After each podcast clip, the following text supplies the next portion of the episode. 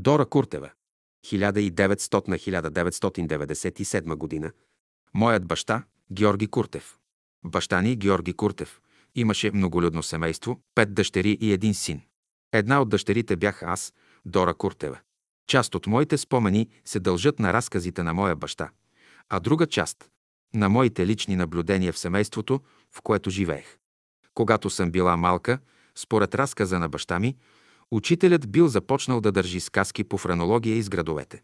Веднъж баща ми получава едно писмо от Димитър Македонски, който е рожден брат на Тодор Стоименов от София. Писал на баща ми следното. Георге, господин Дънов ще дойде в Айтос и ще държи сказка по френология. Непременно да посетиш сказката. И казва тати, аз посетих сказката, запознах се с учителя и го поканих на гости. Отначало учителят казал, не, аз съм на хотел. Обаче баща ми му казал, господин Дънов, за благословение заповядайте на обяд. И той казал, добре. И наистина той дойде, сложихме масата, каквото имахме за ядене. Седна той точно насреща на масата, така, че от двете страни на учителя бяха баща ми и майка ми, а ние, децата, на една малка суфричка долу сме наредени на храна. По това време децата се хранеха отделно от възрастните на малка суфричка. А аз още от малка обичам да заглеждам хората. Независимо какъв е, дали е беден, богат, циганин или просяк, обичам да оглеждам хората.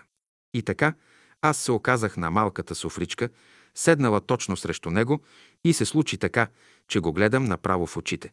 Учителят също ме гледа, после огледа всичките деца и направи някои изказвания.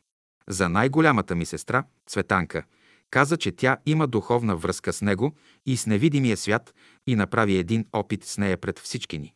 Учителят сложи ръка над главата й и тя се извлече от тялото си в невидимия свят и ние чувахме само говор от устата й, да разказва за неща, които тя виждаше в онези светове, през които учителят я прекарваше и водеше. Този опит е направен за уякчаване вярата на баща ми в способностите и знанието на учителя. За моя брат учителят се обърнал към баща ми и му казал «Той върви по твоя линия». А за мен учителят казал «Той нито е лъгало, нито ще лъже». Но баща ми, понеже в онези години вече се занимава с четенето на окултни книги, знаел за прераждането и решил, че аз имам връзка с някои преродени родови духове. Обърнал се към учителя и му казал, господин Дънов, аз много добър чичо имах. Имах еди кой си Чичо, да ни би той да се е преродил в нея. Чичо ми се казваше Георги. Не, не, казал учителят. Никакъв Чичо, никакъв Георги, той идва от един висок свят. Така е казал за мен учителят на баща ми. И това нещо баща ми го е казвал в продължение на моя живот три пъти. Напоследък, когато щях да дойда в София и преди да си замине, баща ми пак ми каза тия работи. И аз бях много доволна от това, че учителят е посочил у мене такова хубаво качество. Наистина аз не можех да лъжа нито малко, нито много. Абсолютно никаква лъжа. Някога съм економисвала истината, това не отричам, но общо взето, щом економисам истината, аз веднага се коригирам в себе си.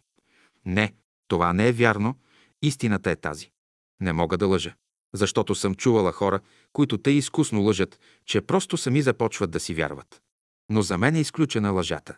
И учителят много право е казал. А той вижда всичко, знае всичко, може всичко. Това е за детето, гдето нито е лъгало, нито ще лъже. Учителят идваше в Айтос. Вече бях по-голяма и съм отишла да го поздравя. Ние бяхме много деца в една малка къщичка и да искаше. Той нямаше къде да се подслони при нас. Затова учителят идваше в друга една къща. Там хората бяха по-богати, имаха по-големи възможности за посрещане и приютяване на учителя. Та в тази голяма къща учителят отсядаше и аз отивам да го поздравя. Обикновено в такива случаи при учителя имаше някой посетител, а други чакаха реда си. И както чаках в това време, започнах да плача със сълзи, ама така плача от душа и сърце. Виждам, че в мене нещо плаче от сърце и душа и се чудя защо плача. Това е необичайно за мене. Наближава времето да влезна при учителя, избърсвам сълзите си, влизам при него, целувам му ръка, сядам на стола и не си спомням какво съм го питала и той какво ми е отговорил. Но запомних едно, че плаках от сърце и душа. И след години, вече в последните дни на баща ми, аз му разказах този случай. Тате, защо когато исках да вляза при учителя всякога много, много плачех, без да зная защо? А той ми каза. защото душата ти е познала учителя. И наистина, след като си замина тати в една беседа, не си спомням точно коя, намерих тези думи и аз няколко пъти го прочитах в беседата на учителя, че ученикът плаче, когато душата му познае учителя си. Разбрах, че има свещен плач. И сега, когато се съберем в края на месеца, да отпразнуваме Денят на учителя, на 27, на всяко число от всеки месец, седнем там на масата, наредим се и аз винаги си плача. Като стане дума за учителя, аз винаги плача и не знам защо го правя. Вътре в себе си го чувствам този плач като свещено място и от това свещено място получавам помощ и всеки момент то ми помага. Това е за мене светая светих. И всяко нещо, което съм поискала, учителят винаги ми помага и то веднага. Ала минут. Имам един много интересен случай, но той е много маловажен за вас. Но аз ще го разкажа, макар да изпитвам неудобство. Касаеше се за едно пръстенче. Бях си загубила едно сребърно пръстенче, което Натка Боева ми бе подарила долу в избата при мивката. Когато мия чиниите, аз свалям пръстените от ръцете си и ги слагам в джоба на една престилка, за да не се цапа. Измия ли чиниите, бъркам в джобчето и отново ги слагам на пръстите си. Обаче веднъж съм забравила да си ги сложа на ръцете след измиването на чиниите и съм сгънала престилката и съм я сложила, както обикновено в чекмеджето на масичката. Мина известно време и по едно време виждам, че пръстените ги няма на ръцете ми.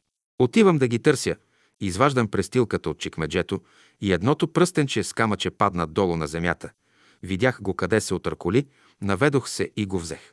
А онова сребърното пръстенче го няма, мислих, че и то е паднало долу и го търся, търся, но не мога да го намеря. Обърнах наоколо всичко, няма го. Дойде един брат и една сестра, помогнаха ми и вдигнаха шкафчето с печката, оглеждаме насам и натам, няма го. Както и да е, примирих се. Обаче се качвам горе в стайчката, където имам снимките на учителя и ми дойде на ум да се обърна с молба към учителя. Свързах се мислено с него и казах, «Учителю, кажи ми къде ми е пръстенчето». В същия момент чух в чекмеджето. Така ми се стори. Отивам, дръпвам чекмеджето. А пръстенчето вътре, точно на средата на чекмеджето. А преди малко, когато проверявах вещ по вещ, игла по игла, там нямаше нищо. А сега имаше. Взех го, благодарих на учителя и си го сложих на пръста. Това е един малък, обикновен пример, но и за много други работи, и по-дребни, и по-едри, и когато съм затруднена с някои проблеми от моя личен живот, аз винаги към него се обръщам, винаги към него насочвам мисълта си. И получавам отговор и разрешение на въпроса. Това показва, че учителят винаги е между нас и всякога ни чува и ни помага. Но защо? Това означава създадена вече връзка между ученика и учителя. Тази връзка е връзка между човешката душа, която е познала Бога и има общение с Него. А това общение става чрез молитвата на ученика към Бога. Учителят често извикваше всички ръководители на братствата в България, понякога им държеше беседи, правеше им съобщения или им даваше напътствие по общата работа на братствата. При едно такова събиране, учителят казал «Всички вие сте ми много добри, мили ученици, но най-добрият ми е брат Георги Куртев, единственият най-добър на света ученик». Това изказване често го разказваше ръководителят на братството на Нова Загора, Георги Маринов. Дъщерята на Георги Маринов, Ричка, се омъжи за Методий Шивачев, който в последствие стана ръководител на Нова Загора. Та това изказване през многото години сме го чували както от сина Марин, така и от дъщерята Ричка, което го знаеха от техния баща, Георги Маринов. Тези похвални слова от учителя аз ги смятам не като хвалба, а като пример за подражание и като образец на един истински ръководител. Баща ми, Георги Куртев, имаше винаги контакт с невидимия свят. Аз много пъти съм го виждала как разговаряше и жестикулираше с някого пред себе си, когато аз не виждах. Един ден той ми каза, вземи оправи и разтреби стаята, защото ще ни дойдат гости.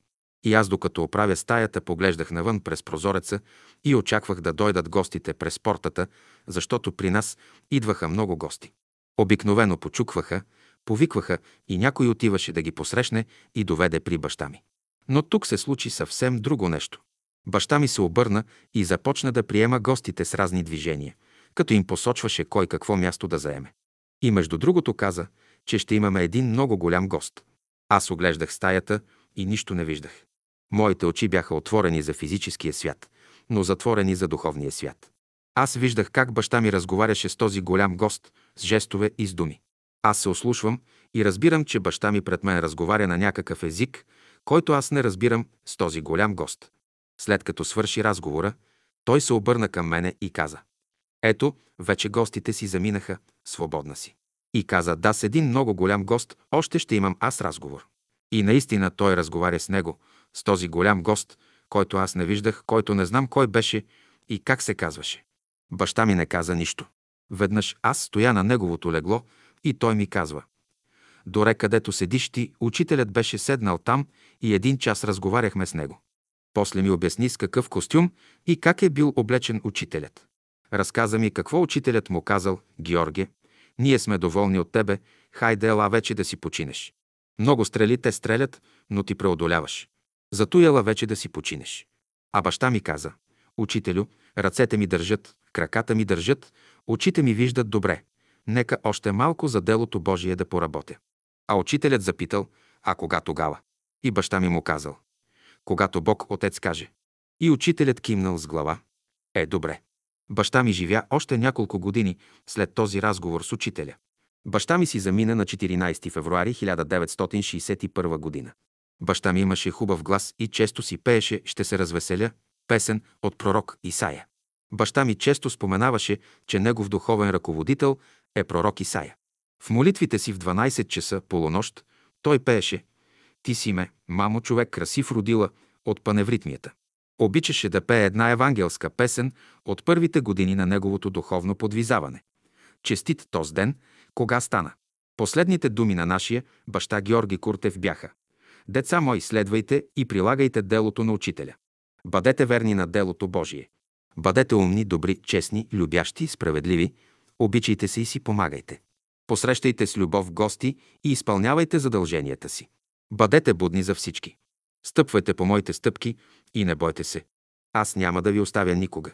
Вие сте моето богатство и съм доволен, че всички възприехте делото на учителя. И стремете се да го прилагате в пълнота. Когато си замина, вземете снимката ми и изливайте болката си, и аз ще ви помагам. За мен днес той е жив, както преди, така и сега и в бъдеще. Необходимо е само чиста и здрава връзка. Накрая в последните си дни на земята пред брат Добри Ганев, той си е предсказал и деня на заминаването и лично си е написал некролога. При заминаването си се е ръкувал с дъщеря си Донка и брат Добри Ганев. Вдигнал си ръцете нагоре и казал, Господи, приеми душата ми и предавам духа си в Твоите ръце.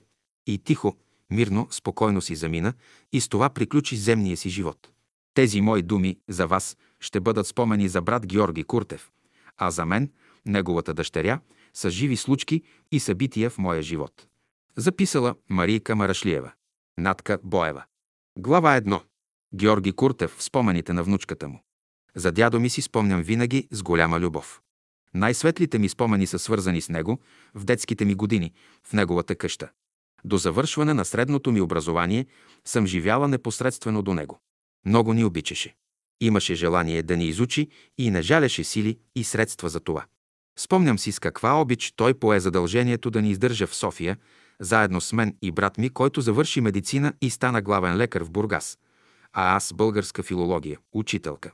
Така дядо много ни се радваше, че сме успели и най-вече, че се изпълни неговото голямо и съкровено желание. Това беше негов завет и ние бяхме длъжни да го изпълним. А през какви перипетии на живота минахме, само ние си знаем. Докато учихме, ние живеехме в София, на изгрева. Тогава учителят си беше вече заминал. Независимо от това, ние ходехме на беседи, играехме паневритмия, срещахме се с много братя и сестри, запознахме се с много хора, които също познаваха дядо ми и винаги с любов говореха за него. Всичко това беше едно удовлетворение за нас и голяма радост, че имахме такъв дядо. Той беше благ човек, блага душа. Когато стоиш до него, чувстваш някаква лекота, някакво особено излъчване имаше, атмосферата около него беше приятна и на душата весело и чисто. Спомням си и до днес неговия светъл образ. Той имаше синьо електрикови очи с златисти точици по тях. Погледът му беше много мил, гледаше на живота светло и открито. Толкова мил човек беше, че от умиление не може да не го прегърнеш, да не се допреш до него, даваше сила, импулс за живота. Много го обичахме. Макар и да не е имал високо образование, той знаеше много, четеше много, предимно беседите и окултна литература, които са му давали голяма духовна култура. Като малка му се чудех откъде знае толкова неща. А после разбрах каква светлина са му давали беседите. Дядо ми често разказваше за себе си, за детските си години. Той е роден през 1870 г. в Айтос, в много бедно семейство. В училище се е учил много добре, още от учителя си научавал и запомнял уроците. Казваше, аз нямах учебници, както вие сега имате. Ходехме босички на училище. По-богатите деца са го канили в домовете си, да им помага на уроците и домашните. И като награда родителите им са го гощавали богато, понеже виждали, че е беден, но способен. Друг път разказваше нещо, което ми е правило голямо впечатление. Като поотраснал още малко, през лятото работил като чираче в едно кафене. Горкото дете, то трябвало да носи тежките неки, пълни с вода от лъджата чешма. Те бяха тежки, краката ми се преплитаха, но носех само за да получа някой лев. Често съм плакала, като разказваше за това, за мизерното детство. Много обичаше да разказва за приемането му в фелчерските курсове като войник. И пак му помогнала голямата памет и интересът към знание. Как е станал медицински фелчер, как е работил и какви успехи е имал. И наистина той беше голям хуманист. Обичаше професията си и лекуваше с душа и сърце. След като завършил военната си служба, назначен е Файтус за фелчер и такъв е останал до края на живота си. Беше много обичан от хората. Много го търсеха и предпочитаха. Освен това, че беше търсен за поставяне на инжекции, но беше и много сладкодумен и се обръщаха към него да им говори, да ги успокоява и напътства. Той имаше много лека ръка, просто като си сложи ръката и успокояваше болния. Аз самата много често боледувах и като си сложи ръката на болното място, особено на челото ми, оздравявах. Слагал ми е вендузи, компреси, лапи. И с умиление си спомням, като си сложи ръчицата върху мен, ми отнемаше болката. Това беше една от най-големите му добрини към всички болни. Дядо ми си е бил поначало религиозен. Когато се оженили с баба ми, той е посещавал църквата и там са пеели. Правеше ми впечатление, че той знаеше много църковни песни. Пееше ги по някой път вкъщи. Файтос се запознал с ясновидката Кортеза и по-после с учителя. Учителят идвал веднъж Файтос и след това втори път, когато го пратили от дядо ми, където пренощувал. Вечерта сложили на масата месо за вечеря, но учителят казал, че не яде месо. До тогава дядо ми нищо не е знаел за вегетарианството. Тогава прибрали месото от софрата и сложили пържени яйца. От тогава, казваше дядо ми, аз не вкусих месо. След това дядо се подвизава в учението на учителя. Редовно посещавал съборите в Търново, за което често говореше. Така, например, разказваше един обикновен случай, който ми е правил силно впечатление като дете. Като били на събора в Търново, учителят бил на горния етаж в една стая. Отворил прозореца и пуснал внимателно една мишка, която била хваната в един капан. Има и други спомени, които аз не помня. Спомням си само, че когато майка ми умира, той бил на събор в Търново с баба ми. Получила се телеграма и дядо ми попитал учителя как да постъпи. Учителят казал само баба ми да отиде на погребението, а дядо ми да остане. И така направили. По-късно започнали в Айтос да се събират на групички, все пеели. Постепенно числото им ставало все по-голямо и когато един от братята, Божил, получил в наследство една къща, за да има повече място, съборили стената между двете стаи и така се получил един голям салон, в който и до днес се събират айтозли. Божил оставил за себе си една стая, но и той и жена му скоро починали, като оставили две дъщери, едната от които, Любка, е осиновена от братско семейство и живее сега в Пловдив. Та ние с Любка се познаваме още от деца, от Айтос. Къщата на Любкини беше в същия двор, където беше салона. В Айтос хората бяха много ентусиазирани. Как хубаво пееха песните на учителя. Когато идваше някой от София, заучаваха от него дадената от учителя песен и си я пееха, като я повтаряха много пъти. В Айтос са идвали от София. Брат Епитропов, Минчо Сотиров, Симеон Симеонов, Андро Лулчев, Атанас Николов, Михаил Стоицев и други. Беше дошъл и един друг човек, той беше грък, не му помня името, френолог беше. Гледаше ме, гледаше ми главата и ми каза, че ще стана философка или литературка.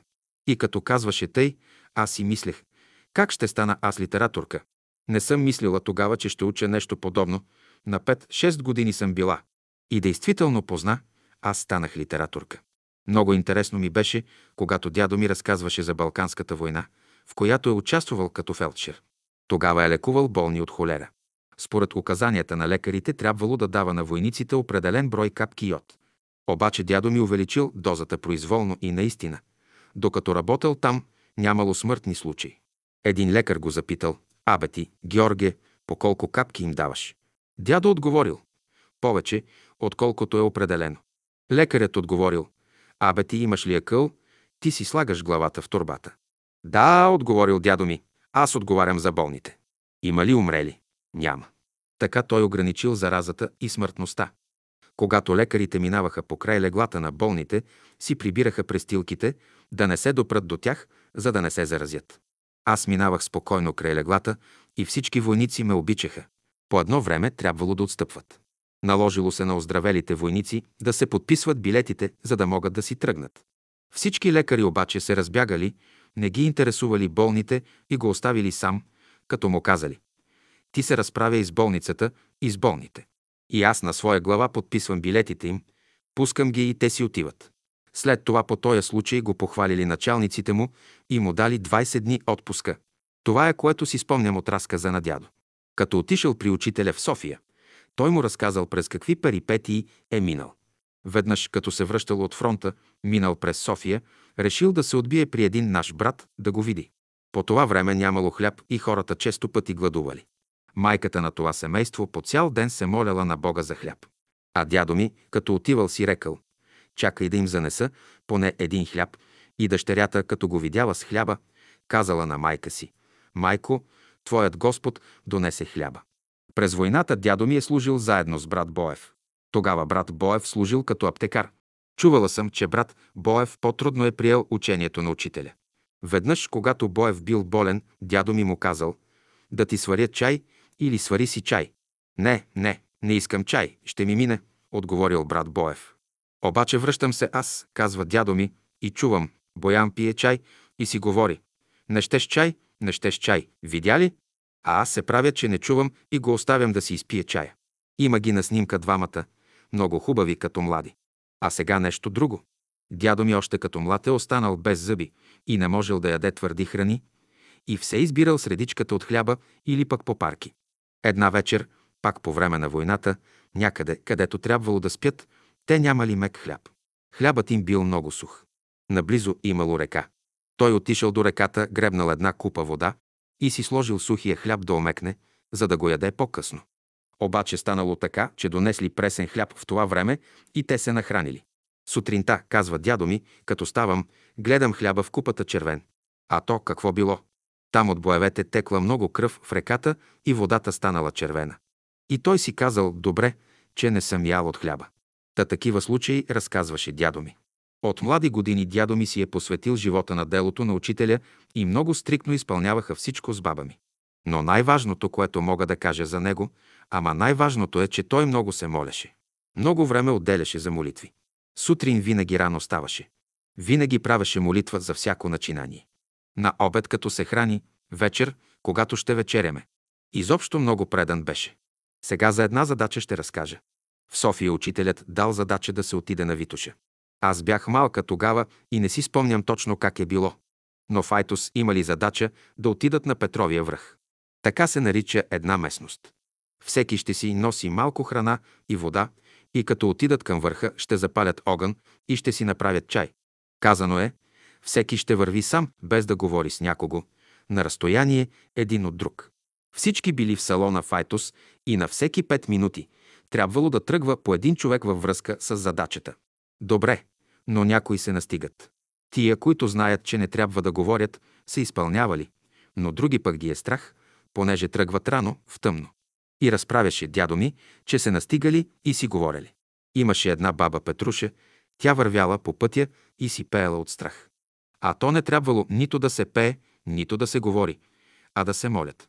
Други пък ги залаяли кучета и от страх се отзовали в гробищата. Та имало такива куриозни случаи, но все пак, който е могъл, правилно си е изпълнил задачата.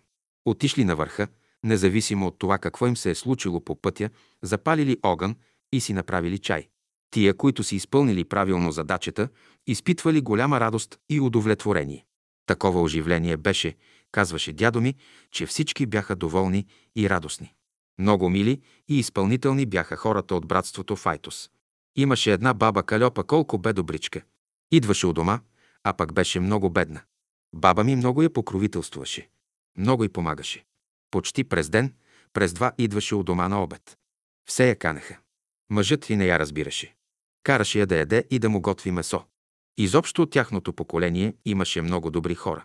Те бяха много верни, много предани на учителя. Още от началото, когато учителят идвал в Айтос, определил дядо ми за ръководител на братството. Дядо ми е бил винаги скромен, както казва и леля ми, и не искал да го считат за някакво първенство. Той си ръководил работата в братството, но беседите даваше да чете брат Крум. Той четеше беседите, а дядо ми ръководеше молитвите и изпълняваше нарядите. А пък какви молитви казваше? Негови са свои думи, толкова прочувствени, че втори човек от братството не съм чувала така да се моли. Това го подчертавам. Не съм чувала друг човек така да се моли като него. Той се молеше от душа и сърце и който го слушаше се просълзяваше, толкова трогателни молитви правеше. Веднъж бях на братската градина за няколко дни при него. Аз спях горе в салона, а той в стаята до него. Всяка вечер той ставаше в три часа да се моли и аз го чувах как се измива, облича белите си дрехи и отива в малката стайчка. Там се молеше и пееше. Няма да забравя как хубаво пееше тогава, в ранната утрин. Аз, която много трудно можех да стана, се събудих и заслушах в пеенето му, но той като че ли не пееше, а хиляди ангели пееха с него. Това беше незабравим хор от сладкогласни ангели, пеещи и молещи се в небесата. Това ме порази. Разказах му после за това, а той ми отговори. Става и ти и ще видиш и чуеш още много. Когато почина баба ми, той правеше много молитви. Пък и какви думи казваше за нейната душа. Много големи молитви правеше. Аз мисля, че тези молитви му повдигнаха духа и че той благодарение на тия молитви имаше усещане, имаше виждане, правеше връзка с небето, но никога не се изявяваше. Не казваше «Това видях» или «Това чух». Никога не го казваше, но чувствахме, че когато правеше молитва, не беше той. Имаше един такъв случай – молитва в молитва. Когато той се молял в 2-3 часа посред нощ, чува друга молитва на жена, която се моляла и казвала «Аллах, аз съм бедна. Нямам хляб, нямам пари. Помогни ми». Жената била туркиня и се моляла на турски. Но дядо ми разбирал турски и в този момент си прекъсва молитвата, облича се и тръгва, намира тази къща ли, колиба ли на края на града и я заварва, че още се моли. Почукал той на вратата, влязал, оставил и пари и казал «Аллах ти праща тия пари». И се върнал. Много съм се чудила как той е чул и как той е намерил тая жена. Той имаше много връзки с турци, които много го обичаха. Живял дълги години в едно турско село, където е бил секретар Бирник. Знаеше много хубаво турски и пееше една хубава турска песен и ни я превеждаше на български, но аз съм я забравила. А как се празнуваха Петровден и съборите? Те се празнуваха много тържествено. Това бяха празници, които се очакваха с нетърпение. Всичко ставаше на градината. Хората идваха от селата от вечер. Няма да забравя, като станехме сутрин, виждахме много каруци. Тогава нямаше както сега автомобили. Всички идваха с каруци и ние виждахме коли, коне и хора под дърветата в градината. Тия хора бяха простички, скромни. Идваха с по-новите си дрежки и с по една черга. Полегнат, поспят през нощта и сутринта ставаха рано, мълчаливи, всички на молитва. Това беше толкова мило, толкова хубаво, като че ли бяха ангели. Спомням си един бай Димо от Тополица. За него си заслужава да кажа нещо. Той беше толкова предан на братството човек. Може би и не знаеше да пише даже, но тъй хубаво се молеше. Като се молеше, така си издигаше главата нагоре, като че виждаше Господ в небесата и всичките ангели. Такава хубава душа беше. Беше много трудолюбив. Винаги ми е правило впечатление големите му и груби ръце, но достойни за уважение. Работеше на нивата с много любов и сили и даваше много духовни енергии за братството. А той много обичаше дядо ми и много често идваше от дома. И като дете много съм си мислила какво разговаряха с него, когато бай Димо беше толкова мълчалив човек. А дядо ми казваше, О, вие не знаете каква богата душа е той. И наистина имаше много доказателства за това. Никога няма да го забравя. Освен бай Димо имаше и един бай Панайот. Имаше и един бай Митю, който е още жив и свири на цигулка на паневритмията по време на съборите. Имаше и много други, които бяха от Тополица и от далечните села. Идваха и едни хубави жени, пребрадени с хубави селски носии, с шарени престилки. Интересна и живописна картина представляваха, когато всички се нареждаха на молитва. И гледаш как се молят, как пеят, как хубаво звучаха песните на учителя сутрин рано преди изгрев слънце, като ангели, слезли от небето. Това бяха незабравими празници. А след като се изпълни наряда, те пееха по цял ден. А пък любимият Чичо Крум, който четеше беседите, беше много сладкодумен. Около него се събираха много хора и все им говореше. И така се създаваше много хубава, топла атмосфера през всичкото време. И така по цял ден в песни и молитви минаваше времето. Сега разбирам колко са били предани на делото на учителя. Тогава всички се хранехме отвън, пред къщата. Постилаха едни такива дълги месали, трапезите заемаха едно голямо пространство. Готвеше се в големи казани и оттам се сипваше на всеки в чиние и така минаваше обедът в песни и интересни разговори. Носеха много бомбони и черпеха. Така минаваше весело денят. Някои разказваха свои случки и преживявания и спомени с учителя. Спомням си, например, една жена от село Карагюргиево, която ми е разказвала, че имали една нива, която продали и парите разделили с няколко души, за да отидат на събор в София, за да видят учителя. Те много жадували да видят и чуят учителя. Въодушевлението на братската градина беше голямо. Хората бяха простички, скромни, искрени.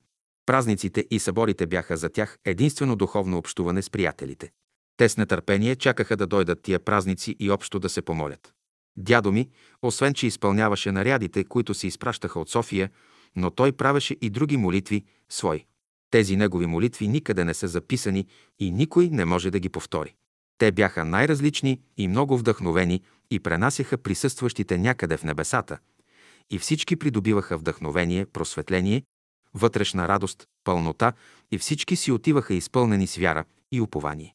А когато ги изпращаха, какви песни се пееха, всички вървяхме надолу към чешмата и тия, които остават, заставаха като в шпалир да изпращат гостите и пееха песни.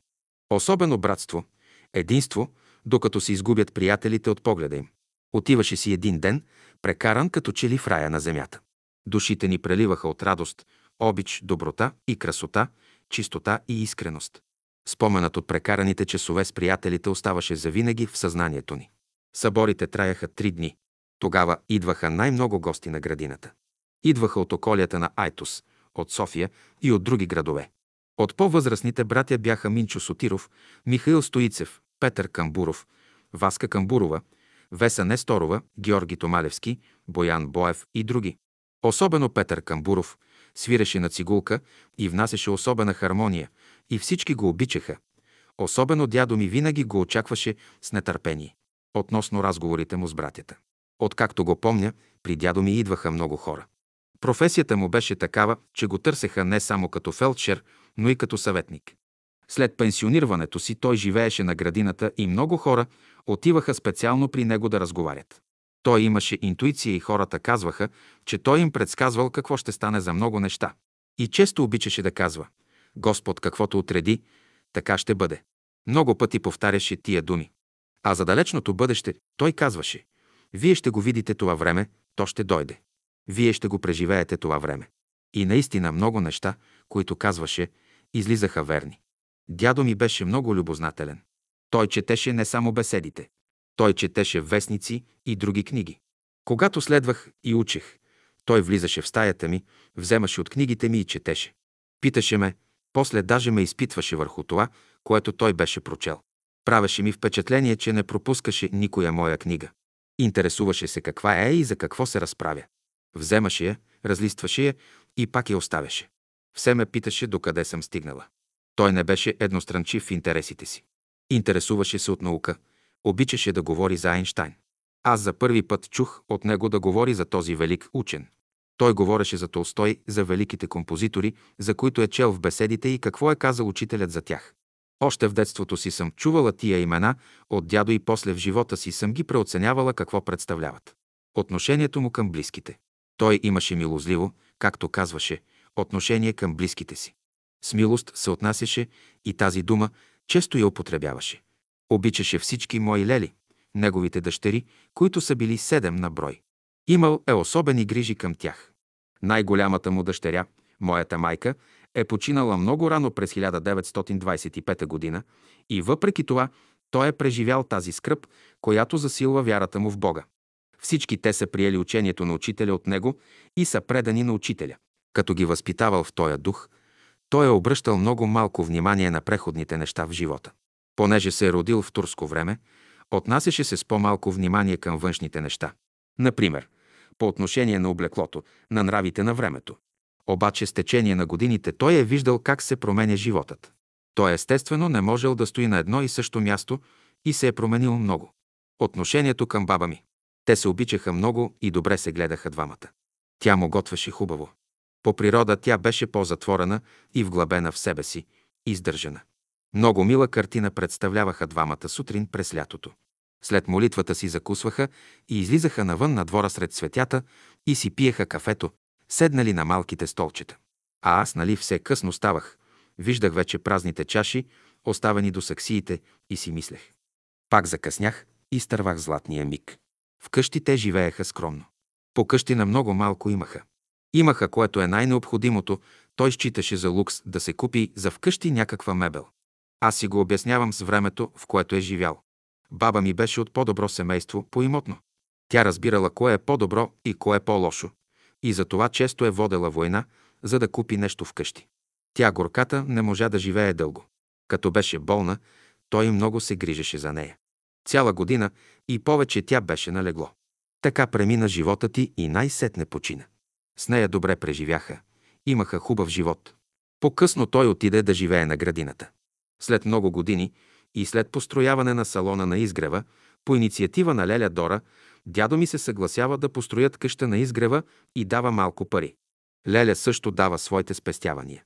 И така тази къщичка дълго време преживя на изгрева, като приютяваше много хора и от Айтос. Макар, че живееше на градината, той почти всеки ден идваше в града при нас. Не можеше да свикне без домашната обстановка и без контакта с нас. Имаше си каручка с магаренце и така си пътуваше всеки ден с нея. Спомням си веднъж, като дойде от градината, спря каручката под прозореца, аз го отворих и той ми се усмихна многозначително, светло. Разбрах, че иска нещо да ми каже и зачаках. В същия момент виждам ръката му протегната към мен с един особен жест и държи една красива ябълка. Ама като че ли не беше ябълка, а едно малко слънце, което свети, блести, залива със светлина, любов. Никога няма да забравя този жест и тази усмивка. Мисля, че тогава той ме дари с най-голямата си любов към мен и от тогава нишката на неговата любов не е прекъсвала. И сега, през целия си живот аз го усещам. Винаги е в моите мисли и душа. Всеки ден, когато имам нужда от съвет, аз заставам пред неговия портрет и си говоря с него и получавам отговор от него, и не само от него. И чрез други признаци ми отговаря. За мен връзката ми с него не е от сега. Не случайно ми е дядо.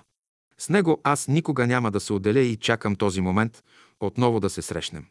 Веднъж, като отидох на градината при него, той доста развълнувано ми разказа, че магарето му умряло, но така разказваше за него, като за човек, брат. Изкопахме един трап, там, на края на лозето, и го заровихме. Преди да го заровим, направих му молитва, като му казах «Благодаря ти, братко, ти толкова години ми служи, почивай сега в мир. Пожелавам ти в другия живот да дойдеш вече човек». Така го изпратих. Погледнах, очите му бяха навлажнени. Такава беше неговата душа. И аз мисля, че този негов брат ще го потърси пак да го срещне. Той знаеше, че Бог живее във всяко живо същество. До последните си дни от живота той прекара на градината и там почина. Най-важното беше, че той посади великото учение на учителя у нас и неговите последователи от Айтос. Глава 2. Спомен от Рила. Веднъж дядо ми искаше да отиде на Рила и реши да вземе баба ми и мене, тъй като някои от лелите ми бяха ходили вече. А аз не бях ходила, пък и бях малка и не е било подходящо и мене да ме водят с тях тогава. Тази година, според учителя, е била най-благоприятната, за да се отиде. Ние се приготвихме още от Айтос и тръгнахме с много багаж. Аз бях много радостна, че ще отидем на Рила, на това свещено място, за което бях чувала от хората, които идваха от София у нас. За пътуването не си спомням много, бях малка, но спомените за самата планина още са живи в мен. Никога няма да забравя прекарването там. Сутрешното ставане и беседите на молитвения връх, паневритмията, хората. Всичко ми се виждаше там странно и интересно. Усещах, че се намирам в друг свят, с други хора, все усмихнати, все вглъбени в себе си. Впечатляваха ме бистрите води на езерата и разходките по върховете, осеяни с сняг. Как посред лято газехме сняг и проче. Най-хубавият, най-силният спомен беше следният. Една вечер седяхме края огъня и пеехме песните. В един момент съзряхме, че горе по бялата пътека и белите стъпала слизаше учителят, светейки с електрическо фенерче. Щом го видяхме, всичките братя и сестри запяхме. Иде, иде, сам той иде. Неописуемо беше вълнението, как той идваше, слизаше при нас, целият осветен от бяла светлина, като че ли не беше вечер, а стана ден. Дойде при нас, спря се и след като песента свърши, той каза «Бъдете благословени, деца мои». Това беше голямо благословение, голямо вълнение на душите. Всеки пое тези думи и ги сложи в душата си и ги понесе през вековете. Нещо незабравимо. Всички се ръкувахме и целувахме ръката му. По-късно се прибрахме по палатките, като си носехме благословението. Запалената свещ за през целия ни живот вечен. Никога няма да забравя този момент от живота си. Диктувала на касетофон. Натка Боева. Записала и прехвърлила на машинопис. Марийка Марашлиева. Коректура на машинописа от Натка Боева и диктувано отново на машинопис на Марийка Марашлиева. 10 април 1991 година. Глава 3.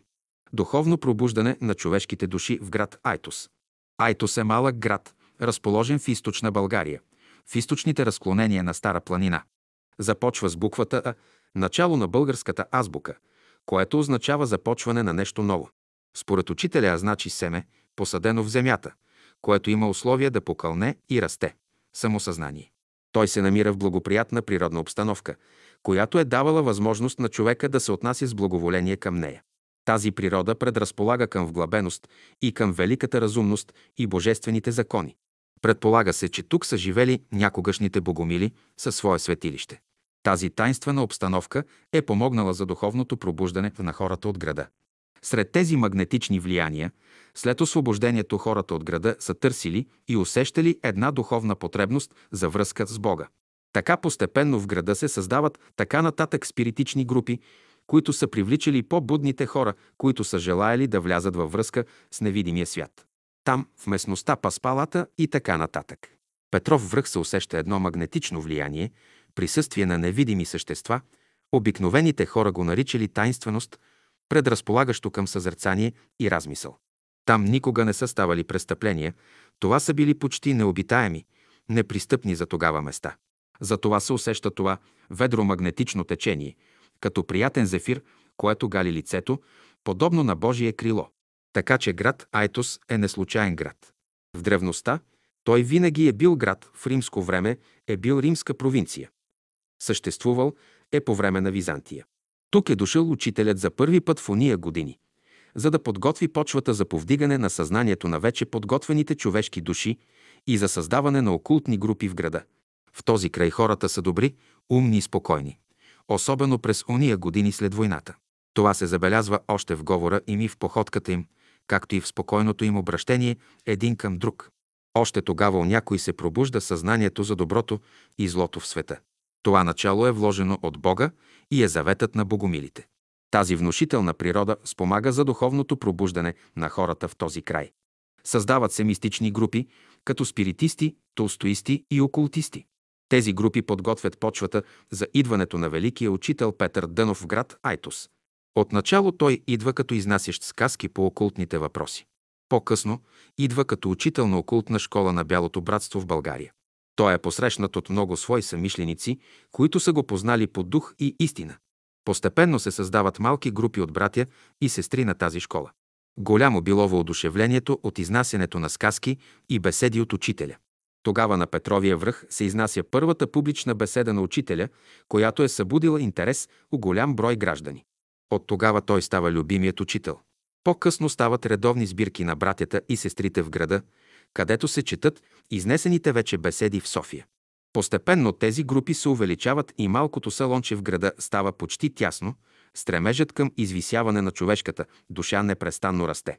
Всяка сряда и неделя се четат беседите. Съществувал е голям ентусиазъм у хората. Ръководител на айтоската група е Георги Куртев. У дома му при него са идвали много хора от София и другаде, с които е разговарял и споделял мисли и разговорите си с учителя. Особено раздвижване ставаше, когато идваха музиканти от София и свираха новите песни, дадени от учителя. Незабравими са били вечерите, когато се събираха по домовете и пееха до късно вечерта.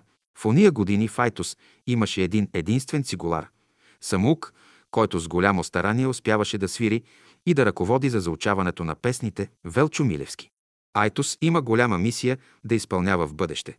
Затова гражданите му трябва да приемат новите идеи за реализиране на това ново учение, новата култура, която вече е достояние на целия свят. Това може да стане чрез словото на учителя и самосъзнание. Глава 4. По-известни личности в братство брат Велчо Иванов Милевски. Той беше истински достоен ученик на школата на учителя по природа, беше скромен и мълчалив, природно интелигентен. Отрано беше приел идеите на учителя и си беше открил шивачница с надслов братство. Така беше известен в града. Заради благия си характер и вежливото си отношение. Всички го обичаха. Но най-голяма заслуга имаше в братския живот като цигулар. Беше самук. Употребяваше големи усилия, за да се научи. Той свиреше в братския салон песните на учителя с голямо желание и успяваше. Братята и сестрите му се радваха, защото чрез него можеха да научават песните. Свиреше и на братската градина, особено паневритмията. Там за първи път хората играеха по музиката на паневритмията, свирена от брат Велчо. Картината беше впечатляваща. Музиката звучеше несигурно, но братята и сестрите от селата се радваха, че могат да играят и се учат на паневритмия. Така брат Велчо беше насърчен и все повече и повече успя да се затвърди като цигулар на Айтоското братство. Винаги го канеха на братски срещи в града, особено когато трябваше да се заучават новите песни, които се даваха тогава от учителя. Понеже беше много предан и изпълнителен на идеите на учителя, след заминаването на брат Георги Куртев от земята. Той, Велчо, го замести. Като ръководител на братството Файтус, той направи някои подобрения, особено на братската градина. Най-голямата добрина беше, че успя в уния години да прокара електричество, благодарение на което до днес се ползват. В братския живот, в град Айтос, той ще бъде запомнен като единственият цигулар. Цялото му семейство споделяше неговите идеи, жена му, майка и дъщеря му Верка. Брат Велчо живя достоен живот, като човек на бялото братство и достойно си замина с молитва на уста. Светлина по пътя му. Крум Илиев. Той беше колоритна личност. По външен вид беше прегърбен, ходеше приведен, главата му беше почти гола и будеше лека усмивка но той си тежеше на мястото. Беше неженен. Нямаше семейство и често ходеше на гости у братските семейства. По професия беше общински чиновник. Най-голямата му заслуга в братския живот беше да чете беседите в неделя и сряда в малкия салон в града. Четеше ги с голямо вдъхновение от Духа Божи. Срещите с него винаги са били непринудени. Излъчваше една природна интелигентност. Имаше чувство за хумор, поради което винаги беше желан гост създаваше приятно настроение. Цитираше беседите на учителя и поучително ги тълкуваше. Приятна личност беше. Ползваше се с голяма обич сред приятелите и всички го обичаха. Почти всяка неделя ходеше на градината. Виждахме го усамотен някъде да се моли. Мила картина беше. За съжаление, замина си рано от този свят, но остави светъл спомен след себе си. Дано там, отвъд, е намерил заслуженото си място. Амин. Иринка Славова. В уния далечни години, около 1949 година, на градината живееше едно братско семейство. Слави Тодоров, дошли от село Габерово, жена му Комна и дъщеря и Миринка. Те бяха скромни и тихи хора, научени на всякакъв труд. Работеха усърдно и най-важното – с любов. Тогава с тях на градината живееше и Георги Куртев и много добре се разбираха двамата. Бай Слави и жена му Комна – не бяха много млади и си заминаха скоро след като бяха дошли. Остана Иринка, дъщеря им, която също не беше в първа младост, но имаше много добродетели. Иринка беше неомъжена, трудолюбива, отзивчива и винаги в услуга на всички, пожертвователна, готова себе си да лиши от нещо в полза на другите. Тя беше истинска ученичка на учителя.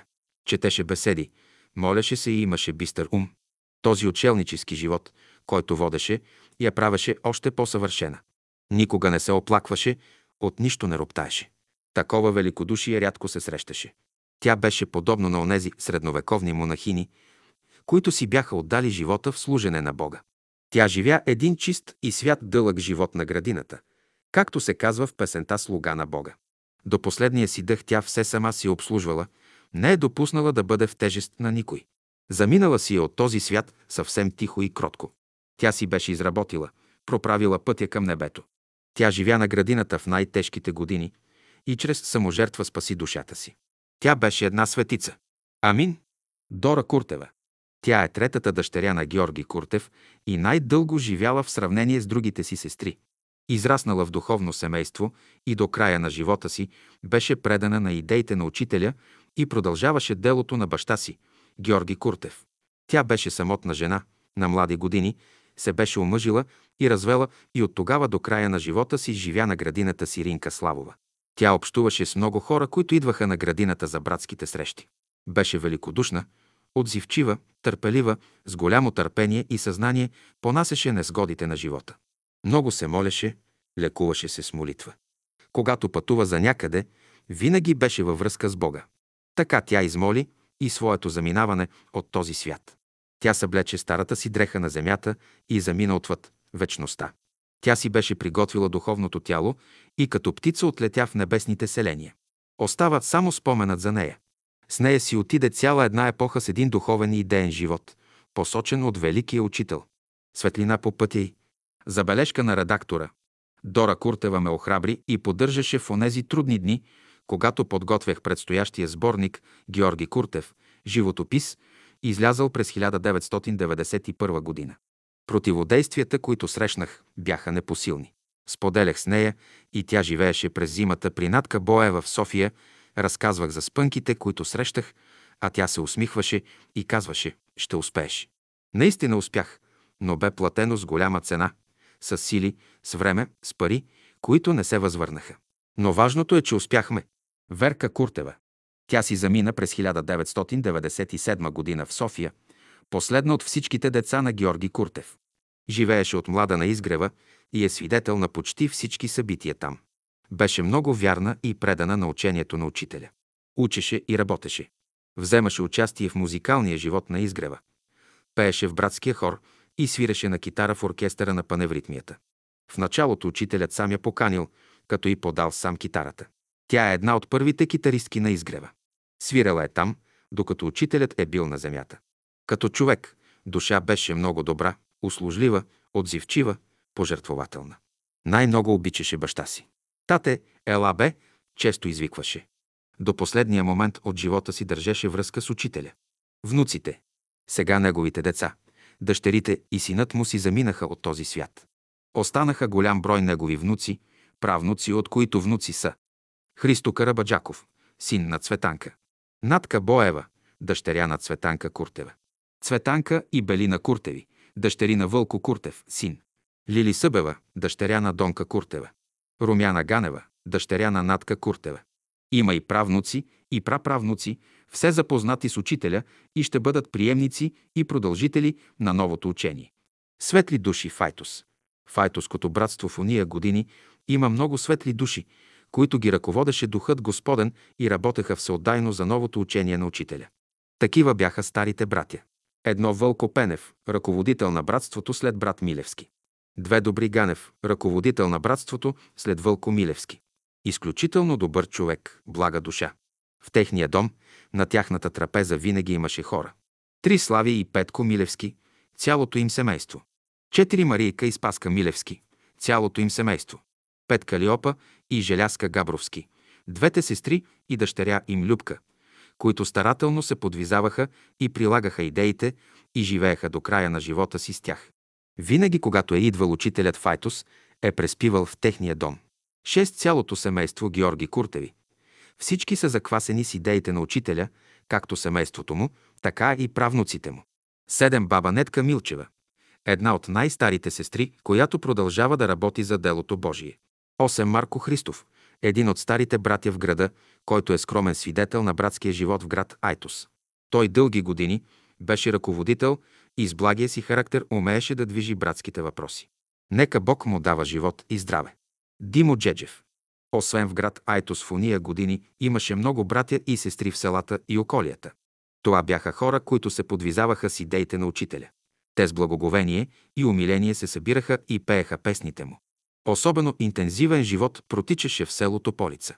Там живееше и работеше за Божието дело брат Димо Джеджев. По външен вид беше висок, хубав, строен човек, със светло лице и сини очи. Ходеше с бозави шаечни дрехи. Ръцете му бяха загрубели от земеделска работа. Незабравим образ беше. Като дойдеше и седне нейде все накрая, все мълчеше. И гледаше с отправени очи нагоре, като че ли се молеше, вместо да говори. Беше много стеснителен, но не отстъпваше от своите принципи. При направата на чешмата с минералната вода в селото, той беше неуморен. Това там беше една грандиозна работа на братството и в цялата околия. Тогава идваха много братя и сестри от София и другаде, за да се порадват на това уникално творение, което направи нашият вдъхновен брат Борис Николов от София.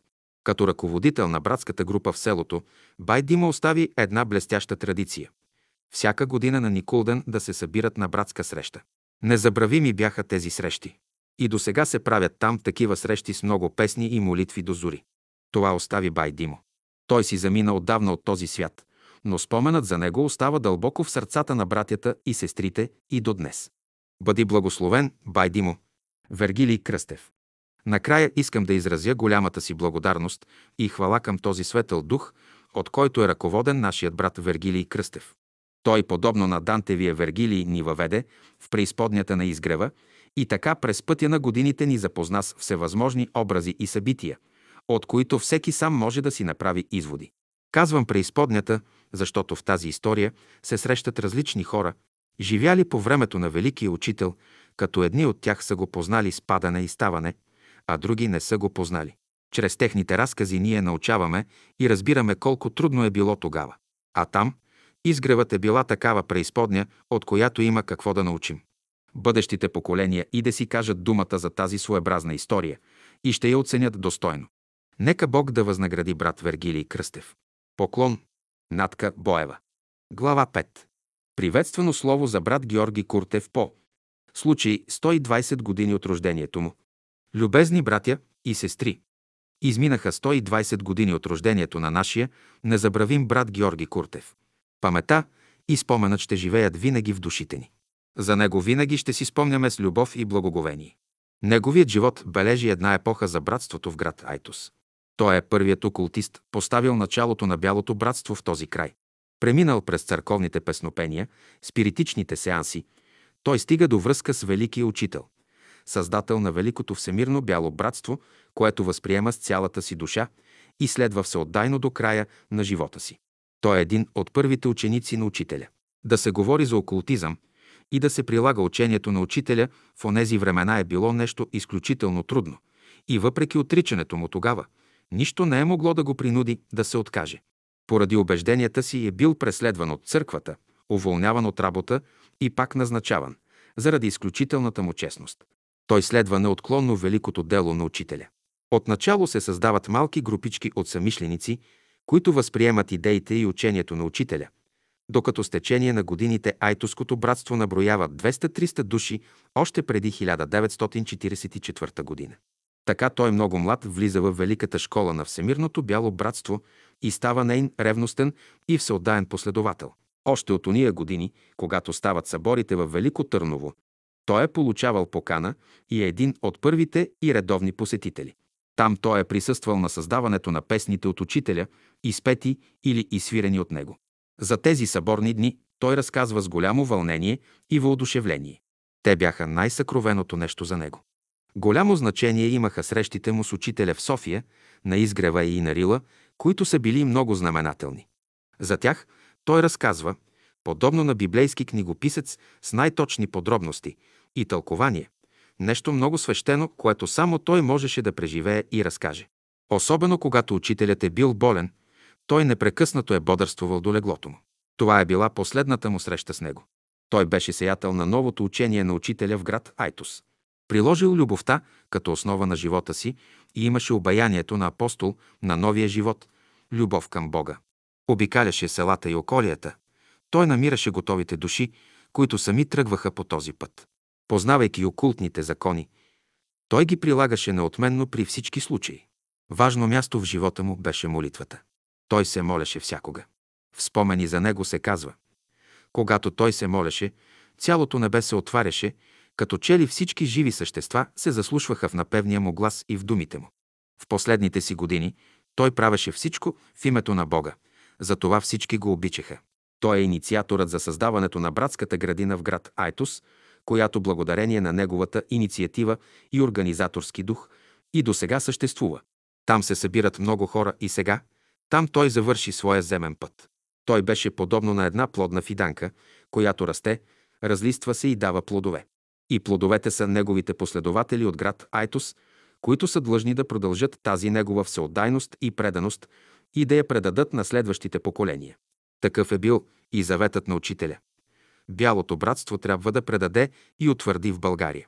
Може би град Айтос ще има такава велика мисия да приеме и утвърди името на учителя, да се подеме новия идеал за създаването на нова култура в света, когато хората ще се раждат с високо съзнание за любов и разбирателство, когато съзнанието ще се извиси до съвършенство и тогава ще можем да кажем и това е живот вечен, да познаем Тебе, един на го, истинна го Бога и Христос, когато си изпратил на земята. И така от скромен медицински фелчер Георги Куртев израства в духовна личност, която съсредоточи около себе си едно звено от предани братя и сестри. Той пръв хвърли семето на окултизма в град Айтос и има за какво да се радваме и за какво да работим и допринесем за неговото утвърждаване тук, пък и там, горе, в невидимия свят. След като си замина от този свят, той оставил едно запечатано съндъче, нещо като завещание.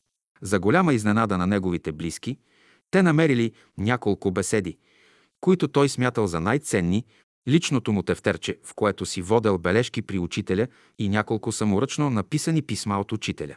За него това е било най-голямото му съкровище. Материалните блага за него бяха без значение. Нека бъде благословено словото на учителя, който е дошъл на земята и е донесъл това велико учение.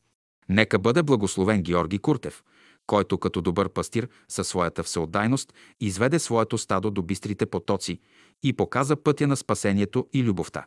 Нека отдадем и признаем завинаги тази негова заслуга за нашия град. Неговият благ образ и неговото дело ще носим в душите си. Той ще ни бъде пример на възпитание и служене на Бога. Нека си пожелаем и ние, следващите поколения, да бъдем така верни и предани, вдъхновено да работим за този велик идеал и вървим по неговия чист и свят път. Целуваме ти ръка, наш мил отец.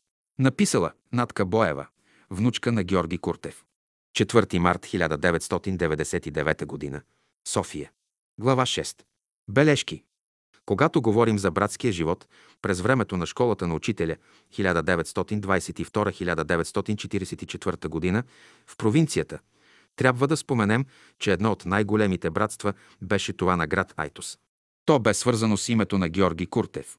Беше изминало много време, откакто той си бе заминал през 1961 година, когато, подчинявайки се на една програма, която бяхме създали, за да съберем от неговите пряки наследници всички спомени и възпоменания и документи за техния баща, започнахме последователно да работим с неговите дъщери. Дора Куртева бе една от дъщерите. В ренологически и породова линия тя беше унаследила много физически черти на Георги Куртев. С нея беше приятно да се работи и материалът, който ни бе предоставен, бе в резултат на дългогодишна работа. При всяко пристигане в София, при нейната племенница, ние правехме срещи и се опитвахме с магнетофон да запишем някои откъслеци от нейните спомени. Беше трудно, но все пак успяхме да подредим материала и в този обем за нас той е завършен. Ако допълнително ни бъде разказвано още, то също ще бъде включено. Нейните спомени ни дават една картина за мистичния живот и вътрешната работа на Георги Куртев, което липсва при разказа на другите дъщери. За сметка на това, нейният материал е по-малък, но за нас е напълно достатъчен. Беше приятно да се работи с човек, който се отваряше пред нас и изваждаше на показ такива съкровени неща, които са свещени и към които човек трябва да пристъпва с страх и боязън, да не би да ги опетни или оскверни. Натка Боева е внучката на Георги Куртев и дъщеря на Цветанка, една от дъщерите на Георги. Тя откликна с удоволствие на нашата покана и ние можахме в няколко срещи да запишем на живо всичко онова, което тя можеше да възстанови като спомени. Ние ги прехвърлихме на пишуща машина и когато решихме, че трябва да ги изгладим и леко, да ги редактираме, понеже това беше говорна и разказвателна реч, то ние се спряхме. Нещо у нас ни спря да не посягаме и осъкътяваме свещени неща. Затова ние решихме да ги предадем така, както са разказани. Разказът е жив, верен и точен. Чрез него ние се свързваме в оная верига, откъдето проистича и тече този вътрешен живот, който е движил Айтоското братство и лично Георги Куртев. Ако се обработи литературно, той би загубил силата си и онзи, който би го четял, не би могъл да се свърже с онази епоха, защото всяка дума и всяка реч имат сила, когато се движат и когато са поставени в строго определен ред от онова вътрешно начало, което движи и словото от човека. Когато Натка Бо Ева разказваше, тя мислено се закачваше за онази мистична верига и разказът й придобиваше жива реч и от него излизаше живот. А този живот бе животът, който движеше Айтоското братство и лично Георги Куртев. Животът е един и същ, но различни са съсъдите, в които съвмества и различни са формите, чрез които се изразява. Затова разказът на Дора Куртева е строго специфичен и точен и затова е така мистичен. Затова разказът на Натка Боева е така жив и ни свързва с първоисточника на нейните спомени. Вергилий Кръстев. Марийка Марашлиева. Румяна Добрева Ганева по мъж Серафимова. Аврамовият дом на Добри Ганев и Надежда Куртева. Родена съм на 7 декември 1945 г. в град Айтос, в семейството на Добри Ганев Милчев и Надежда Георгиева Куртева. До завършване на гимназията съм живяла в Айтос със семейството на родителите ми. След това започнах да следвам медицина в София. От годините на моето детство и юношество пазя прекрасни спомени за един живот, като в мечтите, за атмосфера духовна и отдадена на Бога. Родителите ми с безпрекословна вяра в учителя следваха пътя, начертан от него с една завидна дълбочина, с богат вътрешен духовен живот. У нас цареше хармония, която правеше не само нас, децата, но и всички приятели да се чувстват комфортно. Като казвам комфортно, имам предвид вътрешния душевен комфорт на човека. Освен с приятелите от братството Файтус и околията, много близки, истински братски, с любов отношения свързваха моите родители с брат Борис Николов, с Мария Тодорова, брат Петър и Васка Камбурови, брат Петър Филипов, семейство Калканджиеви от Сливен, сестра Пенка Кънева и много други. Мога да кажа, че нашия дом беше Аврамов дом, отворен за всички приятели. Ние почти не оставахме без гости. Идваха брати и сестри от Айтос и околията, София и провинцията. Като че ли езикът български, макар един от най-богатите езици, с големи възможности за поезия и писателство, се оказва недостатъчен да се отразят онези вълнуващи, неповторими преживявания на душата, които могат само да се почувстват и изживеят. Каква прелест биваха винаги срещите с нашите братя и сестри. Всичко вървеше някак естествено непринудено. Започваха разговори и спомени, опитности с учителя, песни и музика, и се идваше до онова молитвено състояние, което те отвежда в друг свят. Моят баща, Добри Ганев Милчев, е роден на 1 август 1910 г. в село Казанка, Старозагорски окръг, в семейството на Гани и Съпка Милчеви. Имали са три деца – Чичо Милчо, татко Добри Чичо Димитър, който си е заминал много млад. Семейството се е занимавало с производство на розово масло, изнасено за Франция. Българското розово масло е използвано като база на известните в целия свят френски парфюми. Не си спомням коя година са се преселили в Айтос, където са се занимавали с земеделие и от кога са в братството.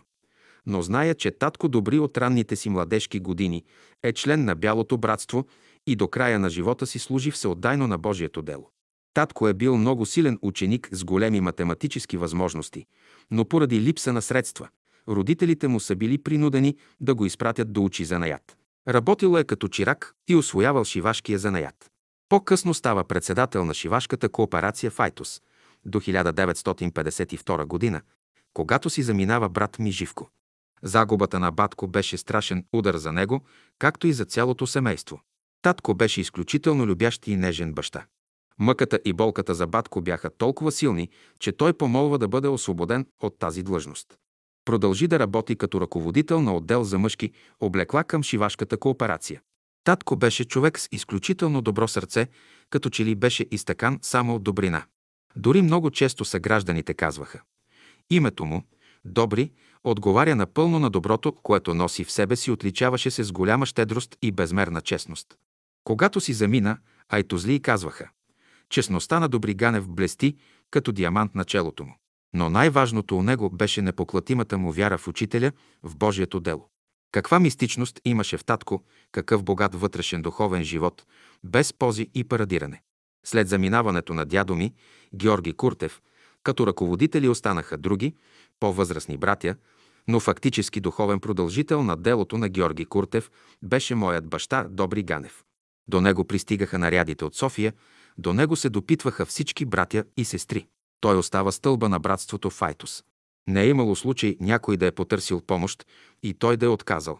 Нещо повече. Сам издирваше кой е нуждаещ се, кой е сирак и мълчаливо помагаше.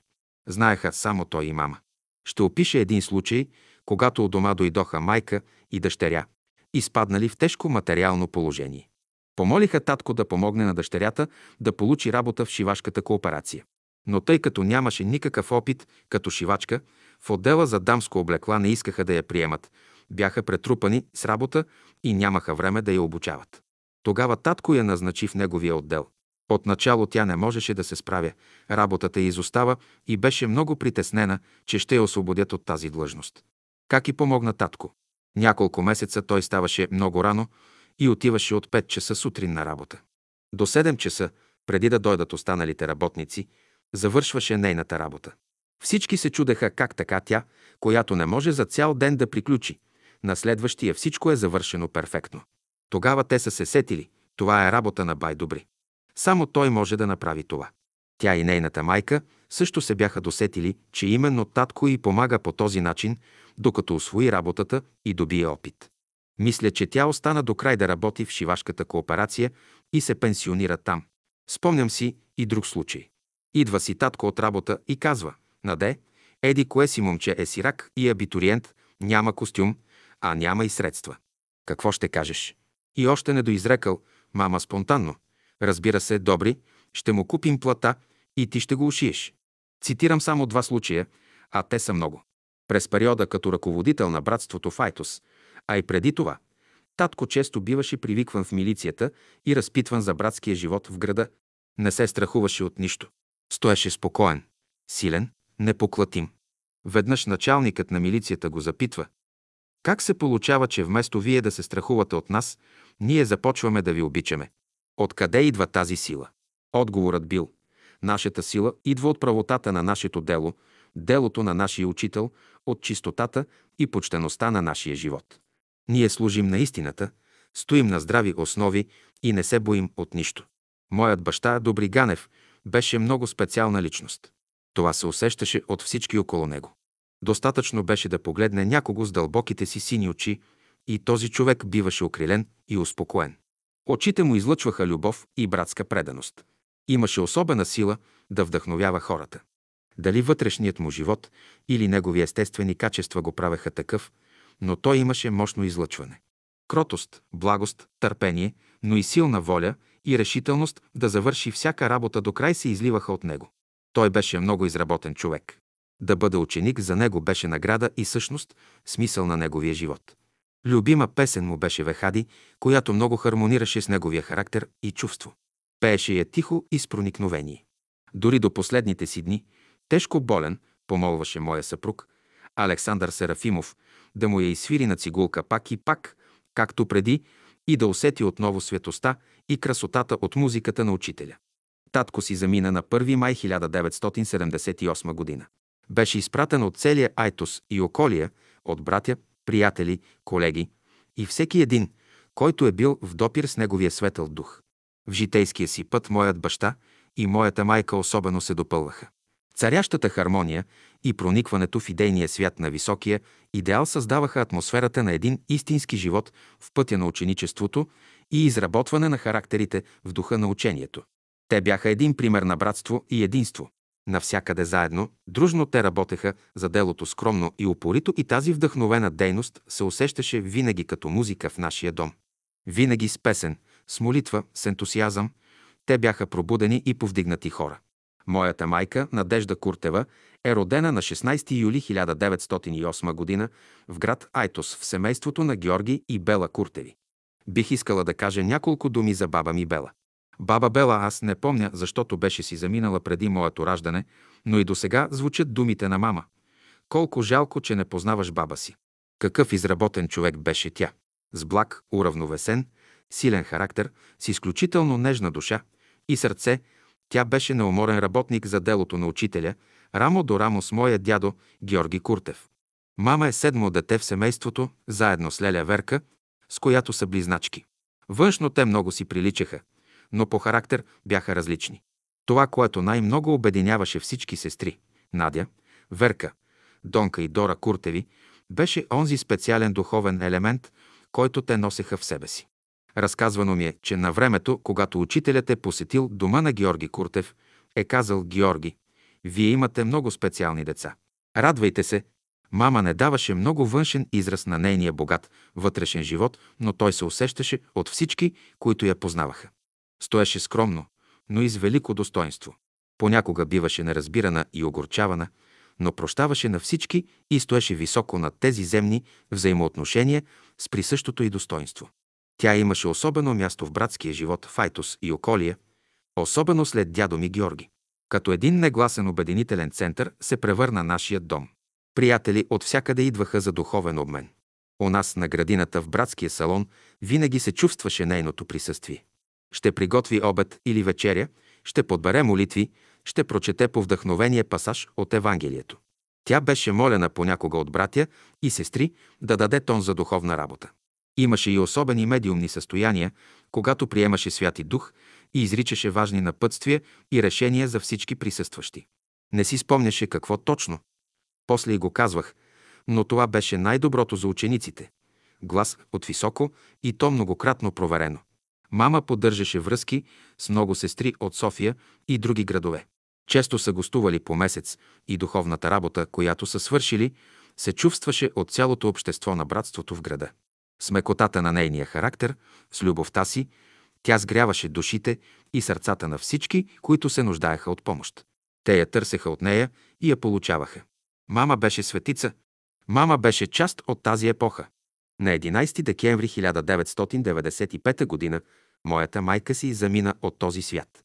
На 9 декември след обяд у дома дойде Леля Дора, най-голямата и сестра с чинка ми Нетка Милчева. Вкъщи бяхме аз и медицинската сестра Мария Тошева. Мама беше получила инсулт и беше налегло в тежко състояние, но в пълно съзнание. И някак странно, правеше впечатление, като че ли склеротичните промени, проявили се в последните години, бяха отзвучали. Съзнанието й беше ясно и бистро. Парезата беше левостранна и тя нямаше говорни смущения. Застанахме около леглото на мама, запяхме песни от учителя. Леля, Дора и майка запяха, както преди, на два гласа с техните прекрасни гласове. Ние останалите се оттеглихме малко настрани. Мама даваше тон, лекичко дирижираше с дясната си ръка, а Леля Дора, застанала до нея права, подемаше песента. Бяха се пренесли в друг свят. Ние ги гледахме, страхувахме се да не ги смутим и сълзи обливаха лицата ни. Сестра Тошева ми каза, Руми, за първи път в живота си присъствам на подобно нещо. Картината беше действително неописуема. Те пееха с грейнали, озарени лица Леля Дора в глабена, а мама усмихната, щастлива, като че ли не е болна. Двете рождени сестри, Надя и Дора Куртеви, се сбогуваха. Две предани, всеотдайни ученички на учителя, се сбогуваха. Моят брат, Живко Добрев, е роден на 3 ноември 1937 година. Аз съм 9 години по-малка и за мен тогава батко беше моят прекрасен батко. Спомням си, той беше много нежен с мен, свиреше много и много хубаво на цигулка.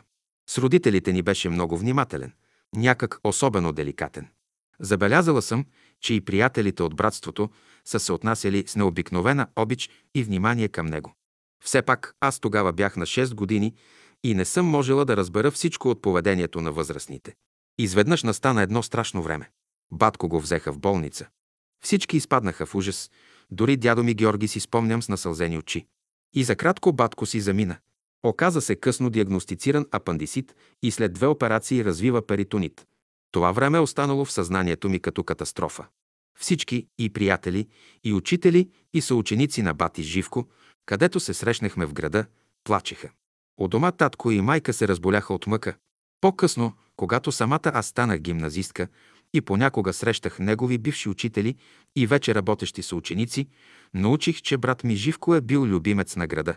Те казваха, батко ти, като че ли беше от друг свят, с такива изваяни черти, нежен, красив, а в същото време стегнат, строен, пъргав. Външността му хармонираше с неговото вътрешно съдържание.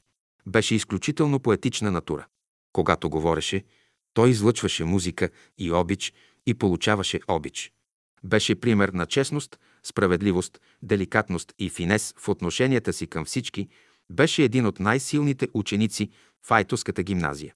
Обичаха го учители, съученици и съграждани. Брат ми, Живко, беше много талантлив цигулар. Аз бях малка, но си спомням Чичо Петър Камбуров, който му предаде идилията.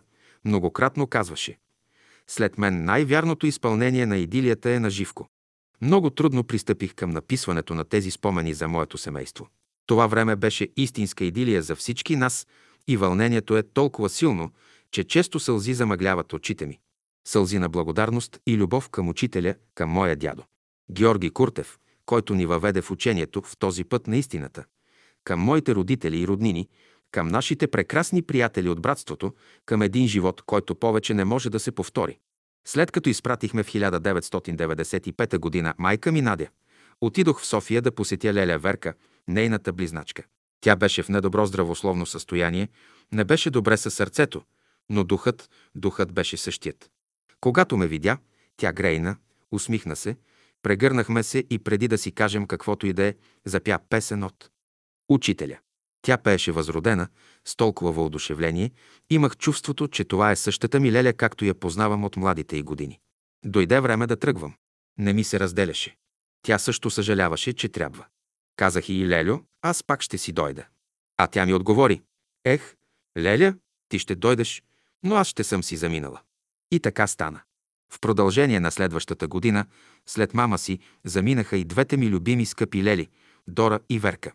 Споменавайки за моята леля Верка Куртева, бих искала да внеса известна яснота по повод изказване за нея от леля Мика, Мария Тодорова, с която бяхме много близки, в спомените и, отпечатани в изгревът, четем.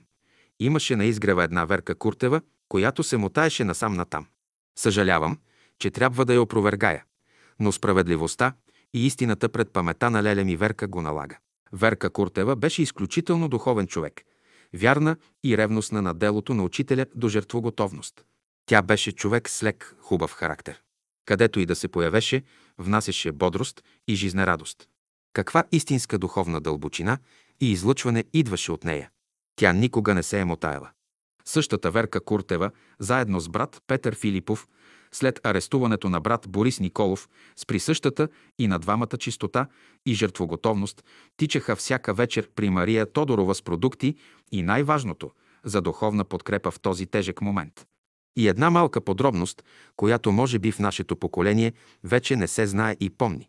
Верка Куртева беше най-близката другарка за дълги години с Жорж Радев още по времето на учителя. Жорж е един от най-високо образованите и с възможности ученици, надарен математик с литературни качества и интереси. Верка Куртева напълно хармонирала с него. Музикална, с широки интереси, дар слово, мистична и задълбочена, тя беше по дух и съдържание истински ученик на школата на учителя. Винаги, когато пред мен изплува образът на моя дядо, аз си спомням с любов и преклонение за неговата скромна обител и за един живот, подвиг.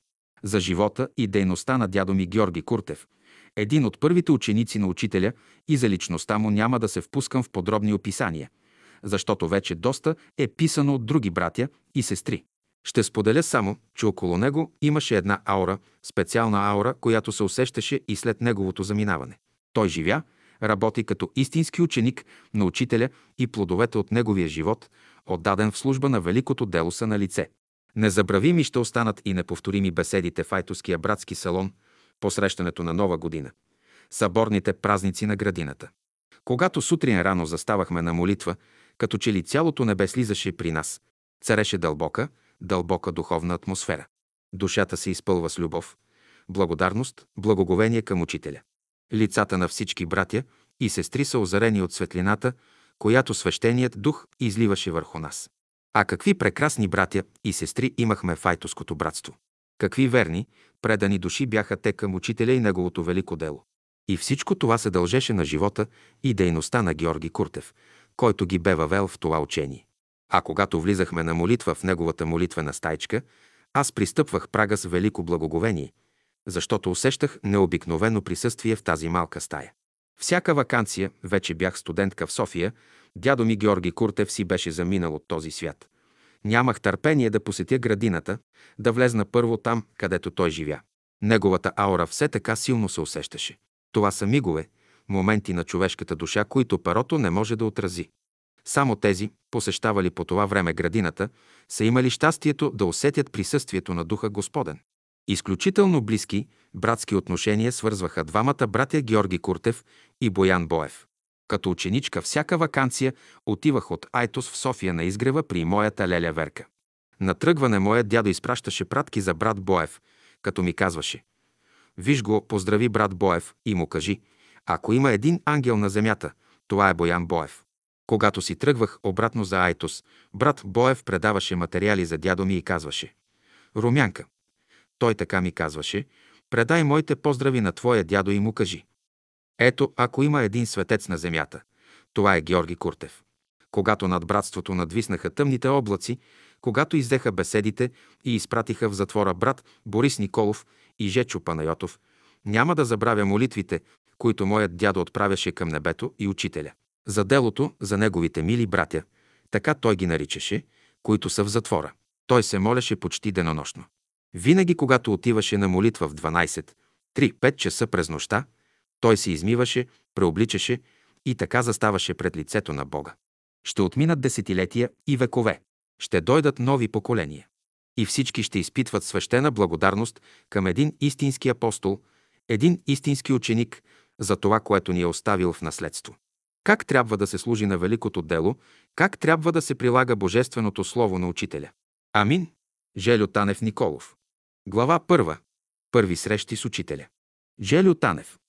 Роден съм на 26 октомври 1913 година. Сега започвам 79 години. Моят баща се казваше Таню Николов Танчев. Вергилий Кръстев. Откъде е твоят род? Желю. Моят род е от Чирпанско, Старозагорско. Аз съм роден в село Богомилово, Старозагорско, което е квартал на Стара Загора. Главното шосе Бургас, София минава през центъра на нашето село. Вергилий, майка ти как се казваше? Желю. Майка ми Неделя Петкова Танева. И тя е родом от същото село Богомилово. Тя е оттам и аз също там съм роден. В 1921-1922 година сме изселени в Карнобатско, по-рано Карака или сега село Козаре. Там съм живял към 34 години и 1954 година, вече след 9 септември 1944 година.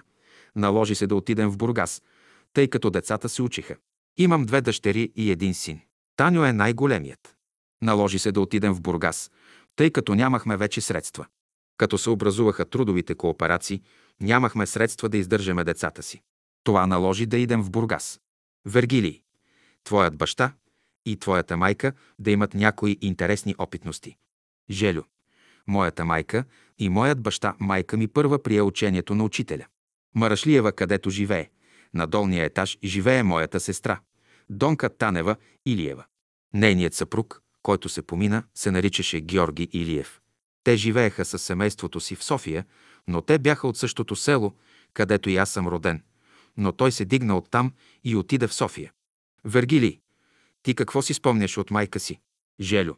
Майка ми прие именно от моя свако Георги Илиев, когато беше още в село Богомилово, учението. Това е било 1923-1924 година. Вергилий. Тя срещала ли се с учителя, ходила ли е на изгрева? Желю. Майка ми е ходила на изгрева, срещала се е с учителя, но не мога да си спомня нещо да ми е разказвала. Но аз като младеж, още не бях оженен, съм имал две срещи с учителя. Учителят беше за мен едно величие, което не смеех да гледам, камо ли да говоря с него. Той ме запита за някои работи, за живота на село, какво сеем, какво отглеждаме, това ме запита при първата среща. Вергилий, кой те заведе при него? Желю. Сестра ми, Донка, която живееше в София, ме заведе при учителя. А другият път сестра ми ми показа Влад Пашов и ми каза, че това е Влад Пашов. Той беше един скромно облечен човек, дори бедно, не приличаше на градски човек, а сестра ми разправяше за неговите знания. На обед бяхме поканени, на братски обед заедно с учителя. А учителят беше седнал така срещу мен. Това бяха моите срещи с учителя. Но трябва да ти кажа, брат, че учителя видях в съновидение и то в голямо величие. Това беше през 1973 година.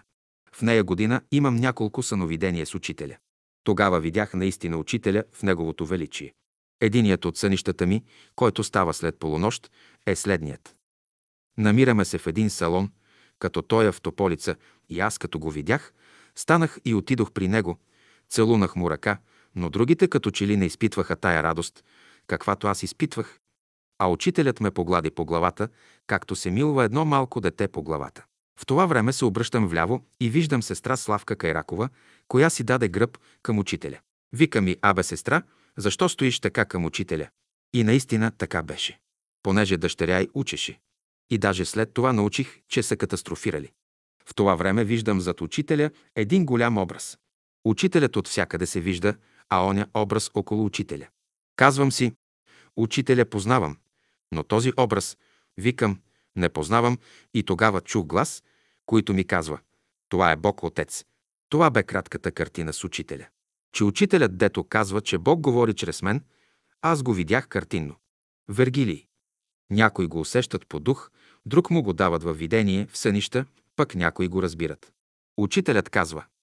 Те ме смятат за обикновен проповедник. Глава 2. Да се определиш на време. Вергилий. Като младеж имаше две срещи с учителя, по-нататък имаш ли някои спомени от братския живот от онези години, през времето на учителя? Беше ли на събори, ходеше ли на Рила? Как протече вашият живот? Желю, 1934 година, се ожених октомври. Като младеж ходех редовно в Тополица при сбирки и някои наши хора искаха да ме свържат с някоя сестра от братството. Обаче мен не ме теглеше сърцето така. Понеже бяхме преселени в той село Козарево и се свързах с моята другарка, която беше малка и дори двама братя прежени, един от най-големите родове на селото ни. По-нататък в мене се явява, понеже аз от младеж още ходех в братството и когато се ожених, моят приятел беше също оженен и моят кръстник беше негов братовчет. А те обичаха да ходят на кръчмата. Аз самичък къде да ходя. И аз отиваме тях. Може да не пия, ама да съм с тях. Това продължи и когато дойдеше неделен ден, аз изпитвах най-голямата мъка, най-голямата тъга. Когато работех, през деня делничен ми беше приятно, но дойдеше ли неделен ден, ние празнувахме, макар и жетва да е, тогава изпитвах мъка, която не можех да си обясня защо е. И една вечер пак едно съновидение. По пътя за Карнобат имаме една могила, която се нарича Гиурия, на турски, с моята сестра, покойната. Тя си беше заминала. Отиваме към тая могила. Но аз си изкачих сам на могилата. Когато се изкачих на могилата, забелязах, че почвата й беше като сняг, когато вали. Пръхкав, потъваш, не се държи, не е замръзнал. И тая почва беше такава, хлъзга се по нея. Като се изкачих на могилата, така просто си забих краката, както в снега се прави, и си започнах молитвата. Аз си знаех добрата молитва. От дясната ми страна ми се явява кръстникът, от лявата страна се явяват две циганки, но аз продължавам молитвата. Нито кръстникът ме смущава, нито циганките ме смущават. В това време виждам една звезда, една светлина, която идва отгоре. Тази светлина трепти, трепти, трепти и като идва над мене стана една мъгла, която оросява сребриста роса, но като ме ороси, аз не можах да завърша молитвата. Това беше едно чудо за мене и аз чувствах как трепере в леглото. Тя беше толкова красива, неизказано красива. В това време вече се събуждам и размишлявам.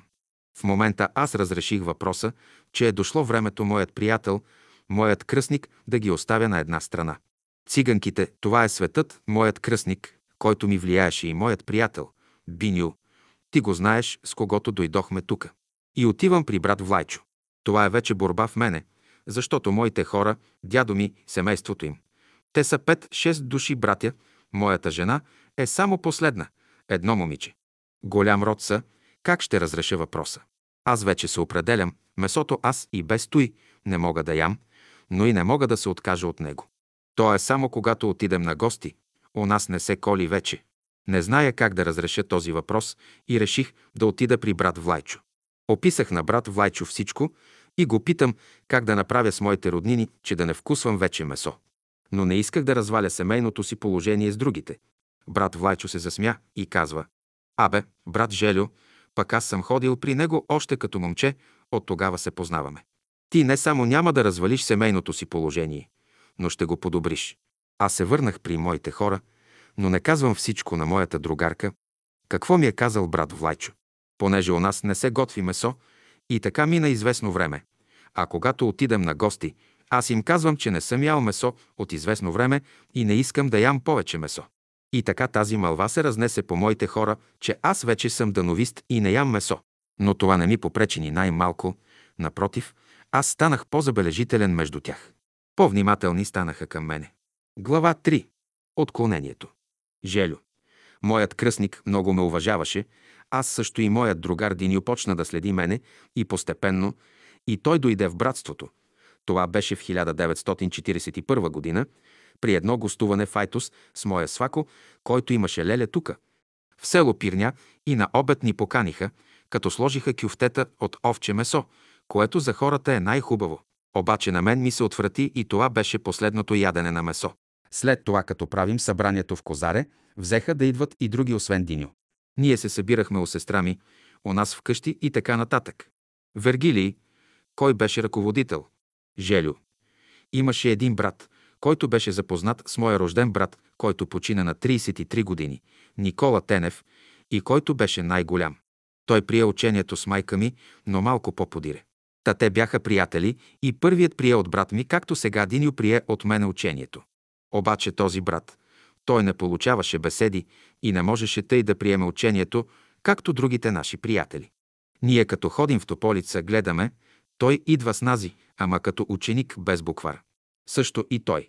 Ние имахме беседи, но той не получава и когато сестра ми Донка от София му каза «Абе, брат Тодио, ние сме живели при учителя и му знаеме реда, че така и така трябва да се прави, не тъй, както вие мислите, няма да приемате тия неща, които евангелистите приемат, ние трябва да сме ученици, както учителят ни учи.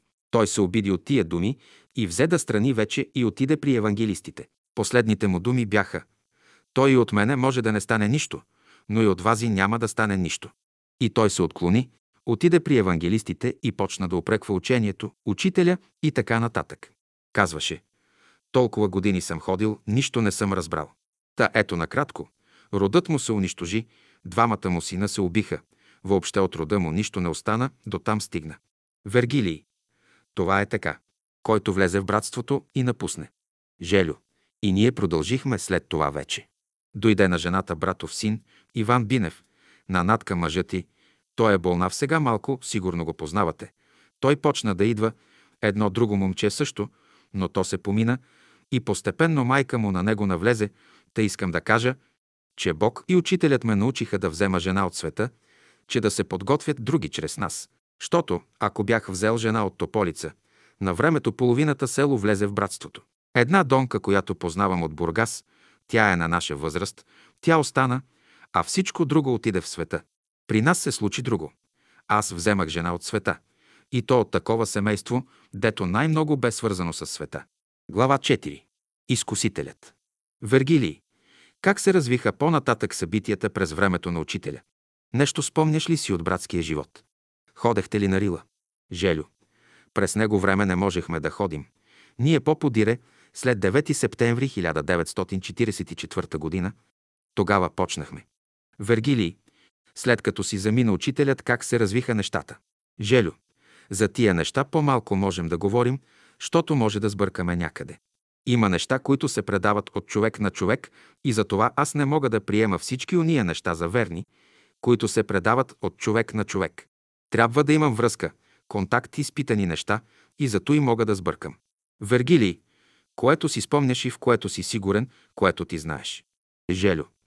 Аз ви казах кога беше връзката ми с учителя преди 9 септември и след 9 септември 1944 г.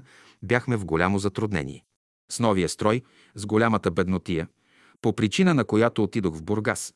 Моят син с гумени цървули завърши училището в Бургас. Децата ми цяло лято работеха в кооперацията, те не знаеха плаш, не знаеха абитуриентски вечери. На моя син, майка му всяка вечер му мажеше гърба с кисело мляко от чувалите, които е носил. По такъв начин ние можахме да стъпим на краката си, да се издържаме. Та това беше един много труден период и след това вече тука, до градината като дойдохме, имахме по-голяма връзка с Айтос.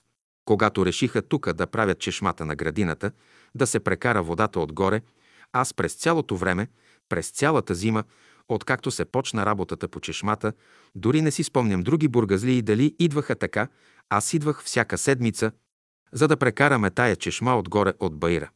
Това, което виждате. Това беше едно голямо богатство за градината и до пролета водата я прекарахме, което беше едно голямо благо за градината.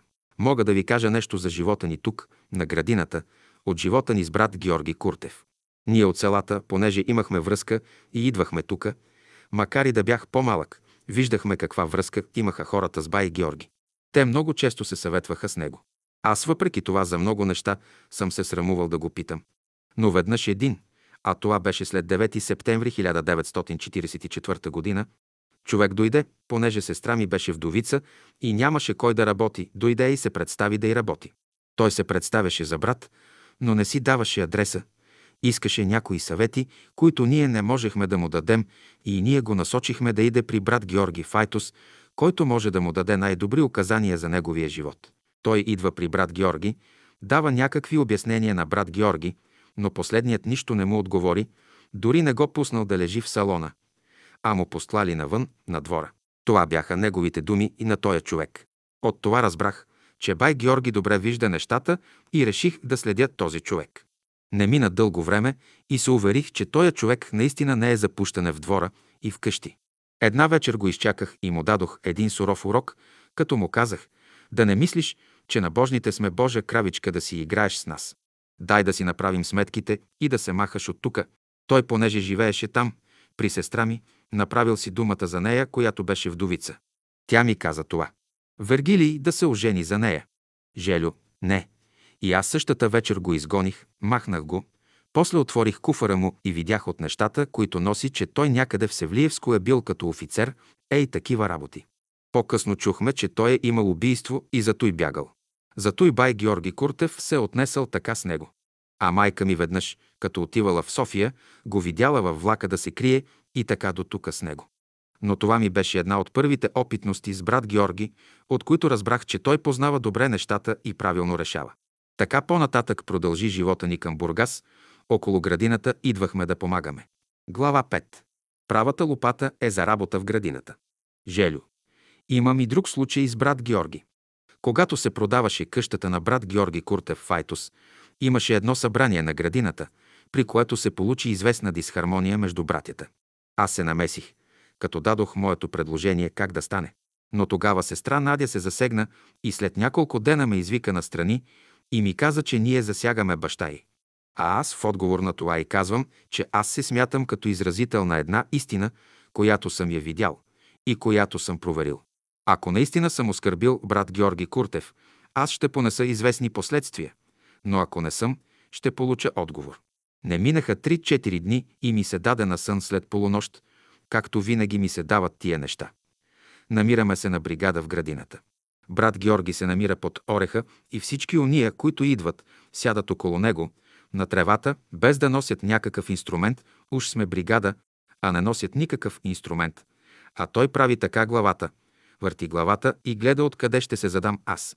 И аз се задавам отдолу по пътеката и като ме видя, аз отивам и заставам пред него и той вика, брат Желю той си замина, брат Георги, аз искам градината да се работи тъй, както се е работила по-рано. Кратки думи. Вторият му въпрос беше, аз искам да се работи с права лопата. И аз тогава му казах, наистина, брат Георги. И тогава се видях, че на лявото рамо имам лопата, права лопата. Това и показва, че аз не съм го оскърбил. Още в момента ми се дава. Той ме намери такъв, какъвто ме искаше. Аз искам да проверя, викам, дали съм го оскърбил. Но ония, които насядаха край него, бяха без лопати, без нищо, но той следеше за мене откъде ще се задам и с поглед, като отивам при него, казва аз искам да се работи градината така и искам да се обръща с права лопата. И аз тогава му казвам, ето на, така че се разреши този въпрос. Вергили, и за какво се касаеше? Ти беше дал друг съвет, така ли? Желю. Бях дал едно предложение, което на някого не изнасяше. Ще го разкажа, когато му дойде времето. Глава 6. Братската градина се преустройва. Вергилий, ти беше дал предложение. Продължаваме нататък. Желю. После животът ни тука, около градината, протече така хубаво. След заминаването на брат Георги Куртев, поде се известна инициатива от братството. Ние си спомняме още нашите братя, които са работили още през времето на брат Георги Куртев. Ние започнахме първо водата да прекараме, след това извадихме старите дървета, бадеми и други, и лозето засадихме ново лозе. Това нещо направихме, млади бадеми също засадихме, и после се яви в нас желанието да направим нов, по-широк салон и направихме той разширение, което виждате там разни гардероби за дрехи и така нататък. Ето това е едно подобрение, което се извърши след заминаването на брат Георги Куртев. Миналата година решихме да закупим едно място, да разширим градината още повече, с цел това място да се използва за паневритмия, както тая година видяхме, че дори е малка тая площадка, която имаме. Идват вече много братя и сестри и паневритмията има нужда от по-голямо място. Макар и да сме останали по-малко, но нещата все повече се разрастват. Яви се и друга инициатива на наши приятели от Айтос.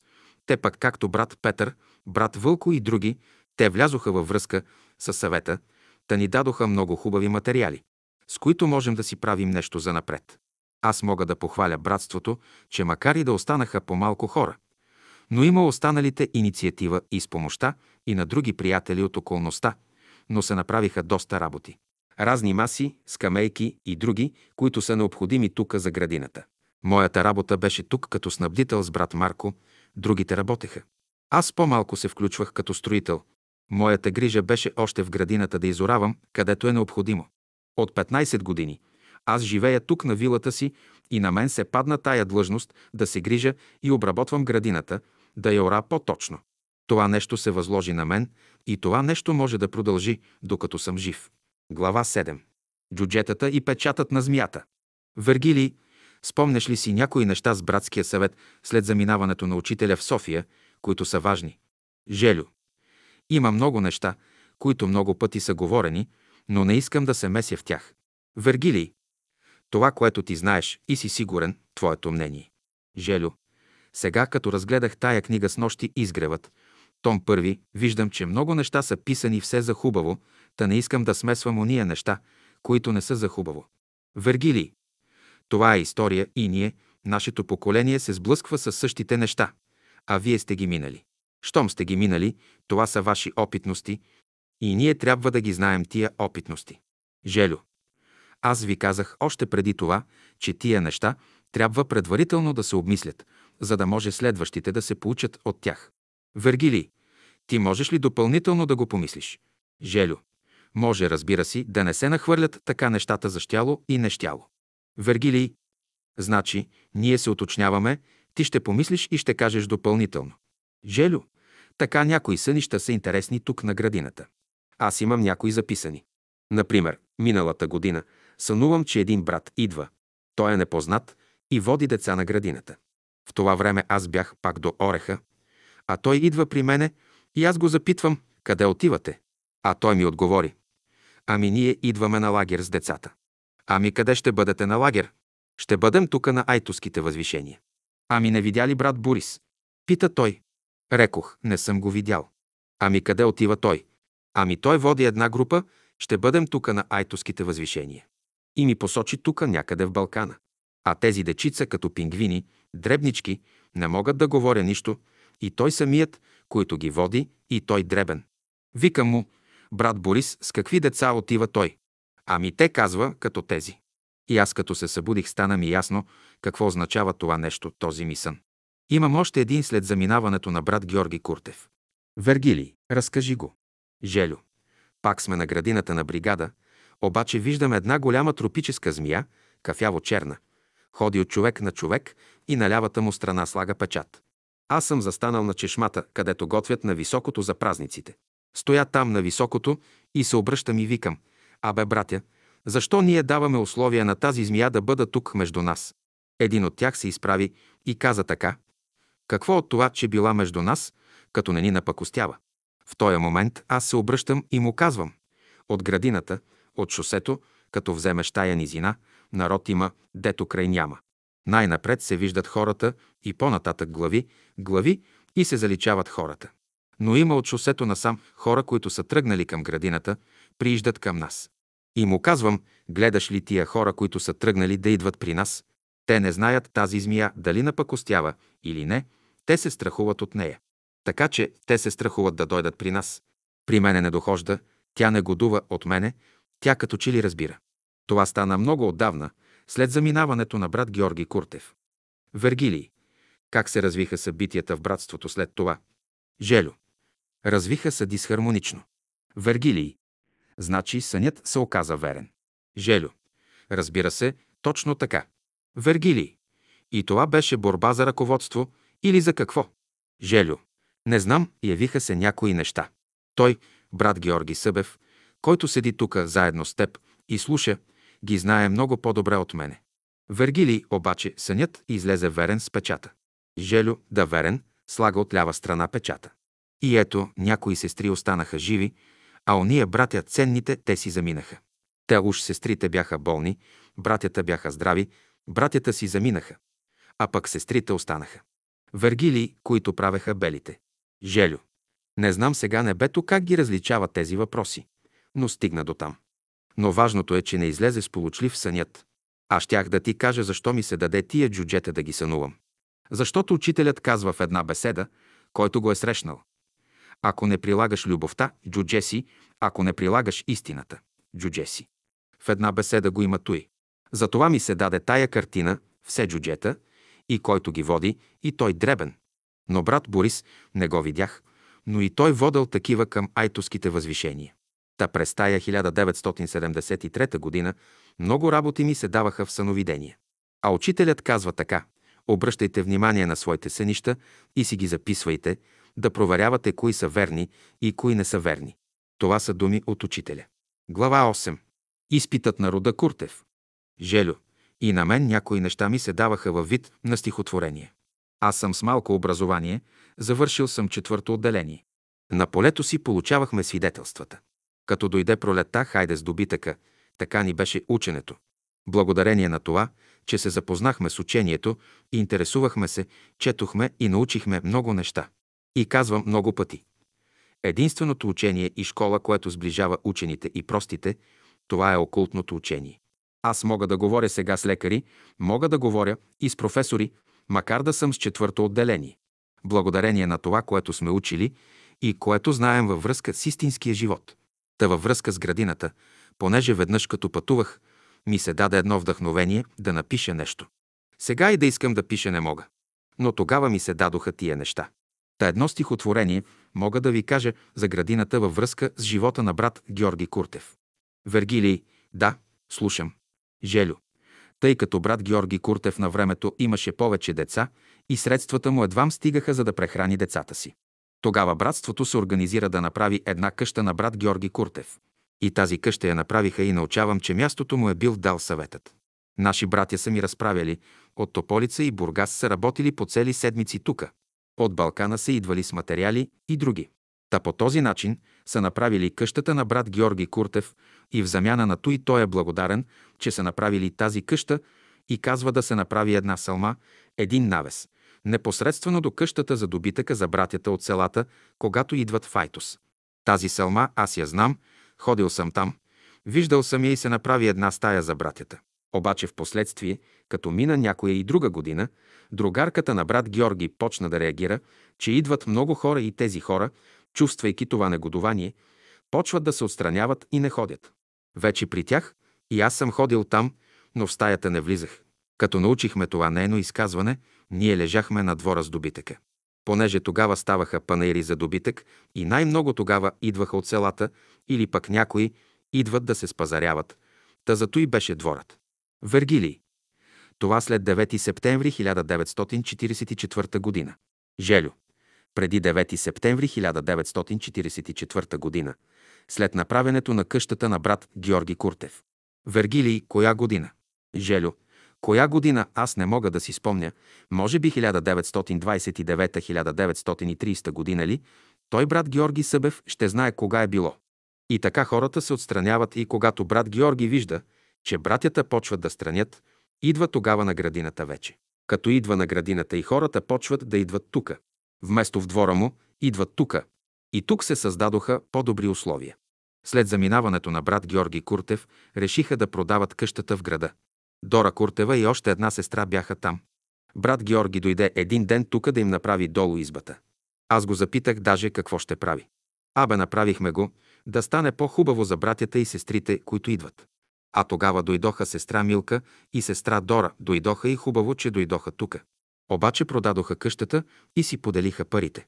Аз тогава казах, защо тази стая, която брат Георги е завещал на братството, не дадохте парите на градината за братството? Вергилий. А те си я поделиха. Желю. Те си поделиха всичко това нещо. И ето сега аз и на сестра Дора не съм казал. Сестра Дора остава да живее на поляната. В сградата няма къде да отиде и тя до оня ден беше тука. Няма кой да я гледа, няма кой да е с нея. А те са три сестри. Една с една не си пасват. Вергилий, знам. Желю. Ти знаеш много добре. Вергилий.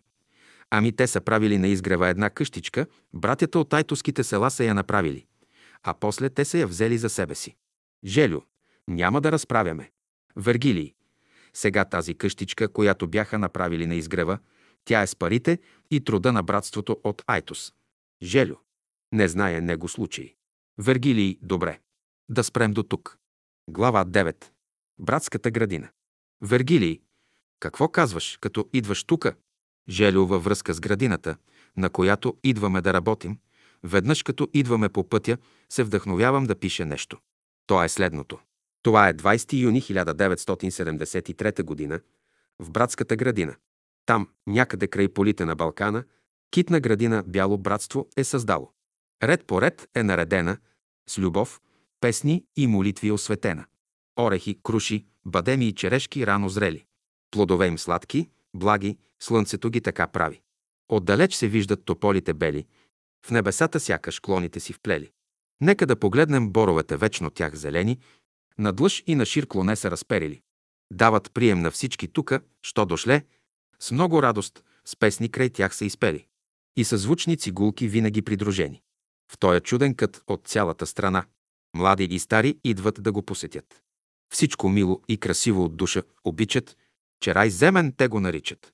Ако някой в дома си неразположен, в житейски грижи много е поробен, сам багажа си стяга. За братската градина заминава. Тук отдих ще намери, така ободрен с сила, здраве. Задълго ще бъде обновен. Тая дивна красота сред нея съграден. Храм свещен на братята на любовта. Живял е някога свят човек. На много люде е познат, обичен и благ. От нашия край наставник гозуват. Всеки, който при него отива, здрава сила сякаш от себе си им дава, ободрен и весел човекът си отива, от любов изпълнена душата му се прелива. Ето тука погледнете лъха ветрец и прохлада, любовта на Бога тука ни събрала. Да се видим с поглед мили на очите, с радост пълнят ни душите. Братски да се поздравим, делото свято с вяра да продължим, сладки думи от сърце да си кажем, Бога, Отца нашего да прославим. Още нещичко ще кажа, нека и това да знаем. Че всичко това ние дължим на учителя благ, любим. Като деца ни събра, вдъхна в нас вяра, любов и свещени слова, завет Божий ни остави в последните си думи благи. Един друг се залюбете. И доброто в света с любов проявете, мирът на земята вечно въдворете. Вергилий, много хубаво. Желю, това са дадени неща, които са преминали през мене. Вергилий, нещо друго. Желю, има и нещо друго пак във връзка с учението. Вергилий, което най-много ти харесва и което е свързано с най-голямо преживяване. Желю, понеже сме двама-трима, него ще кажа сега.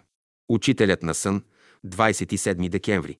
То е било срещу празника 1973 година. Глава 10. Учителят на сън. Желю. Учителят на сън. Учителят любим и благ, на всинца нази е познат.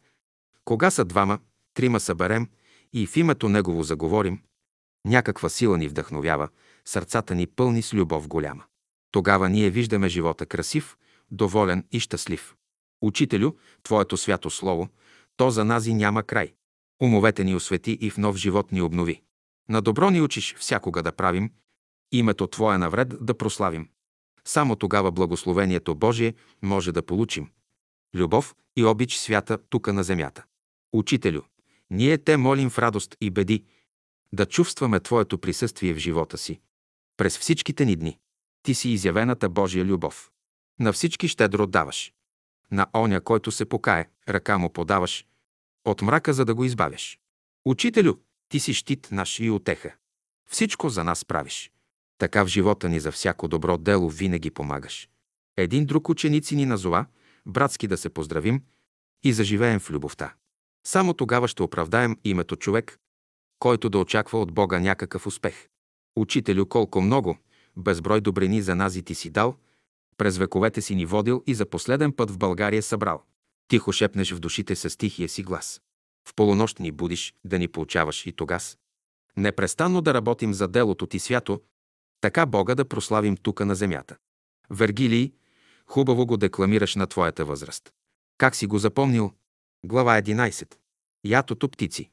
Желю, тия неща са много велики за този, който ги дава.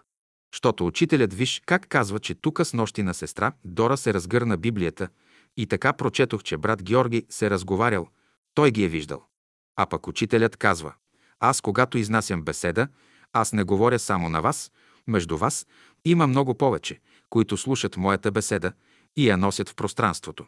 Тъй при нас, някога може да сме сами, идват такива същества да ни посетят, да ни вдъхновят, да ни напомнят, да ни свързват с небето, с Бога, с Учителя. Имам един пример при запаса 1943 година. Бяхме на Халкидическия полуостров долу в Гърция. Бяхме в един стар манастирна квартира. Спомних си аз празника на пролета, 22 март 1943 година. Ама аз съм там далече. Но ме свързва тука животът на братството с пролета. Ставам сутринта рано, а имаше една чешма на стотина метра. Отивам там да се измия и да посрещна пролета сам. Това беше през времето на запаса ми. Отидох, измих се, почнах молитва, почнах да си пея тихичко. Имаше там такива тополи, като нашите тука. През това време, като започнаха гаргите да грачат една от друга, една от друга и у мене дойде мисълта, че това са душите от бялото братство, които посрещат пролета. У мен дойде такова вдъхновение, необикновено. Никога не съм посрещал пролета така сам. Вергилий. Учителят казва, че ние сме като ято птици и се прераждаме в един народ, после в друг, когато бялото братство има някаква задача. Като ято птици се прераждаме от един народ в друг, като души. И това, което казваш, е вярно, защото отговаря на един закон от Словото на Учителя. Така се проверяват нещата дали са верни. Човек трябва да познава Словото. Глава 12. Забраната на събора Файтус.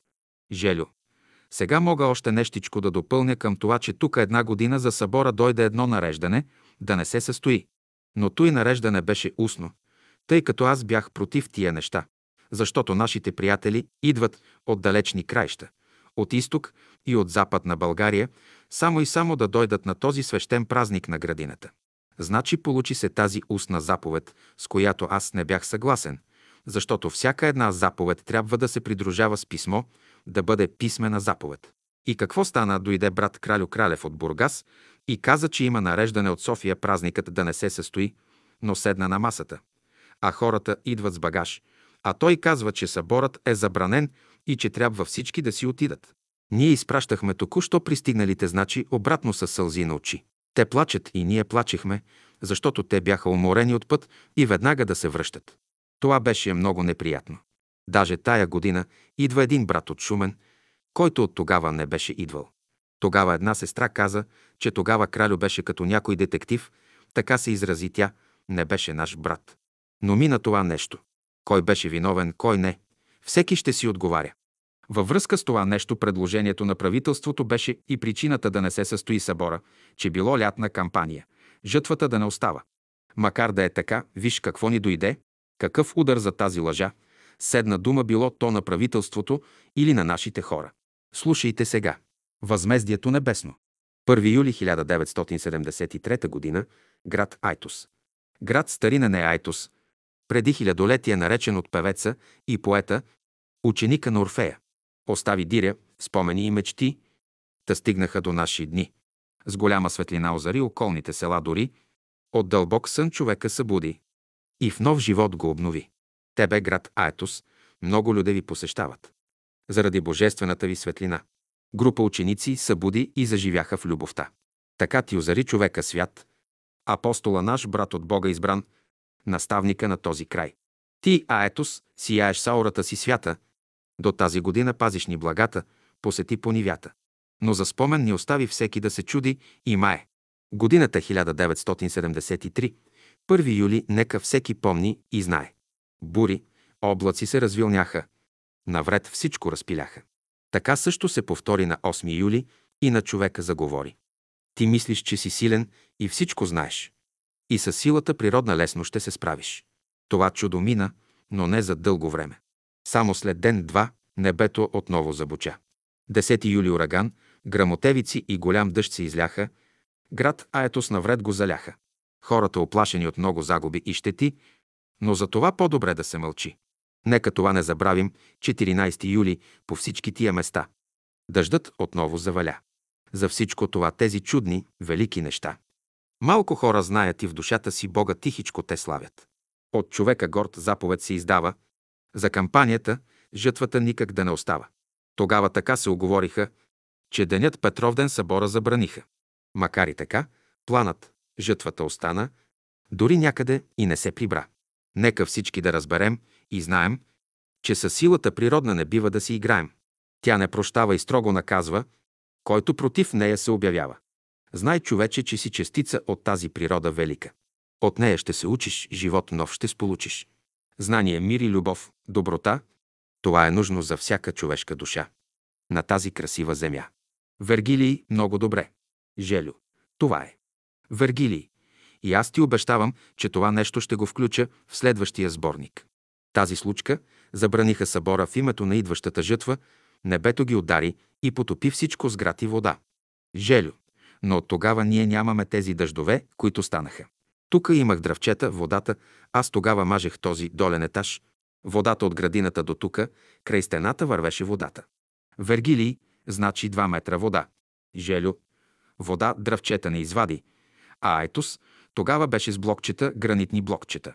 Беше натрупан, водата като ги набира отгоре, че при автогарата до гарата. Те сетне ги събраха на една камара, каква голяма могила беше станала. Едни хора едва ги извадиха и спасиха от водата. Града беше целият залят. Четири пъти дъжд на първи, осми, десети и четиринадесети. Еднакви дъждове. Вергилий.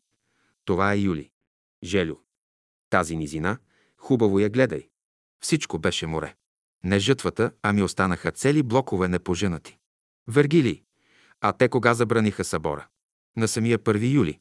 Желю. Не, преди първи. Ние на 12 юли го празнуваме. Вергилий на 12 юли. А дъждът кога стана? Желю. Ами, и той е през юли. Вергилий. Сега, понеже дъждът е станал през юли, а тогава вие май празнувахте по стария стил на 30 юни или как? Желю. Аз точно си спомням, това се даде за пулка на всички, за управниците и за нас. Да, да, на Петровден го празнувахме. Може да се случи на 15 или у събота или неделята. То може да е опетък, 12 юли. Вергилий, да, те забраниха събора и на следващия ден почнаха дъждовете. Желю, те започнаха вече. Те, дъждовете, може да са започнали преди 12 юли. Те са започнали предварително. Да се докаже на нас, че тази е причината. Случва се даже при отделния човек аз и това нещо съм забелязала и съм го проверил. Искат да правим нещо, а пак казват друго. Значи ударът е готов. Иска да извърши една работа или да купи нещо с една цел, а пак казва я за друга цел. Ударът е готов, неизбежен, също както направиха тези. Те искат да съборят братството по някакъв начин, а казват, че за жътвата се спира събора. А тук тогава особено се събираха повече стари хора. Да не идват старите хора да им женат. Но дойде им скъпо и прескъпо. Брат Георги Събев ще помни тия дъждове, които станаха тогас. Вергилий. И те разбраха ли това нещо или не го разбраха? Желю, кой ще го разбере? Не могат да го разберат. Те не вярват в Бога, нито във възмездието. За тях всичко е случайно. Но за нас беше закономерно. Глава 13. Принудителна почивка. Желю, при една спирка в Стара Загора, след като мина вече братската среща там в Стара Загора и брат Чернев от село Кортен, Новозагорско. Димитър Чернев ни покани да отидем до Кортен от тях на гости. Ние бяхме брат Петър Камбуров, брат Пани от Ямбол и брат Дини от Козаре, също и аз от Козаре, отиваме четиримата и вечеряхме насам, натам. Бяхме 4-5 човека. Почна се един такъв интимен разговор, че уж щяхме да си лягаме, а пък ние превихме нощта. Полунощ мина. Разговори един от друг, все по-хубави и по-хубави разговори и рано сутринта трябва да отиваме в Нова Загора да си хванем влака за пътуване. Един час или два часа ние сме спали и пак бодри и весели отиваме в Нова Загора, хванахме влака. Искам да покажа с това, че имаше време за разговор, имаше време и за почивка, и за сън, и за всичко. Всичко това нещо си дойде на своето място. Имаме един спомен, понеже с Марашлиева се запознахме за пръв път в Русе. Та ще искам да кажа този случай. Това беше много интересно. Спомням си 1946 година, е било 1946 година. По инициативата на брат Влайчо искахме да използваме празниците и да направим една обиколка из България. Започна от Стара Загора, Нова Загора, Карнобат, Айтос, Бургас и който желая да отиваме с рейс от Бургас до Варна. И се събрахме около 24-25 човека и с рейса пътуваме вече за Варна. Но през това време имаше по-малко хора от света. Повечето бяхме ние от братството и пеехме в рейса, пеехме братски песни и уния хора само се вслушваха, не се задаваха някакви въпроси. Обаче горе в Стара планина, на водораздела на Стара планина, получи се спукване на гумите, повреда на рейса и ние спряхме, слязохме от рейса. Това беше по обед. Направихме една братска трапеза по Великден. Кой яйца носи, кой козунаци, кой каквото имаше. Направихме една дълга трапеза и седнахме да правим обед. Тази почивка продължи близо два часа, докато направят рейса. И брат Влайчо ни каза, знаете ли защо се случи тук да спре автобусът и да направим този обед? Защото когато учителят едно време пътуваше от Варна за Бургас, тук е отпочивал. Всички трепнаха от тия думи. Оттам поехме за Варна. Пристигнахме там, намерихме братския салон, пяхме, ходихме на лозето, пренощувахме и после тръгнахме за Русе с влака. Глава 14. Дядо Влайчо. Желю. В Русе намерихме сестра Марашлиева и други приятели, разквартируваха ни, пренощувахме. Сутринта рано трябваше да отидем на братското стопанство в местността Свирчовица. Брат Рашо от Кирилово с мене, заедно ние отидохме по-напред, а другата по-голяма група с брат Влайчо остана по-сетне. Ние отидохме там. Две кучета залаяха. Отвориха ни вратата и влязохме вътре. Две сестри ни посрещнаха и после се показа и брат Ватев. Но кучетата не ни посрещнаха приятелски. Като дойде голямата група, отвориха се едни големи врати, големи райски ми се видяха, като започнахме да пеем братство. Единство, голямата група, която идваше от едната страна, а ние първите от другата страна с брат Ватев и сестрите пеем и плачем същевременно. Всичко пее и плаче от радост и умиление. Такъв един спомен имаме, значи, с Русе и тогава вече се запознахме. Вергилий, кажи нещо за дядо Влайчо. Желю, при брат Влайчо съм ходил много пъти. Сега той беше с групата с нас и като си тръгвахме обратно за Русе, за града, една циганка и едно циганче идват насреща ни и почнаха да ни залъгват там, да искат да ни врачуват. По едно време брат Влайчо се спря, а тя искаше да му каже нещо. А той бръкна в лявото си джобче, извади няколко монети и каза така. Слушай, на ти тия пари, пък не дей да ходиш да лъжеш хората. Не е хубаво. Каза и няколко думи. Ние тръгнахме и вървяхме 50-60 метра и като се обърнахме, видяхме циганката на същото място, стоеше като закована. Такова нещо се получи. И така ние си заминахме. Но това беше една много хубава обиколка, която няма да забравим никога. Вергилий, понеже си контактувал с дядо Влайчо, да кажеш някои опитности, които имаш с него или си чувал. Желю, имам. С брат Влайчо много пъти сме имали среща. Много пъти сме получавали писма, много пъти сме били поканвани от него да ходим в неговото село Конево. Имаме доста случаи с него. Една година бяхме специално поканени да копаем кладенец. Брат Беля от Белчово, Старозагорско и аз, двамата бяхме само. Наистина имаше и гости, но той идваше при нас и при гостите. Ние за два дена направихме голяма работа. За два деня изкарахме към 4 метра само с брат Бельо. Между другото, брат Влайчо ни казваше така. Ще дойде ден, когато в този район ще има школа на децата на Бялото братство.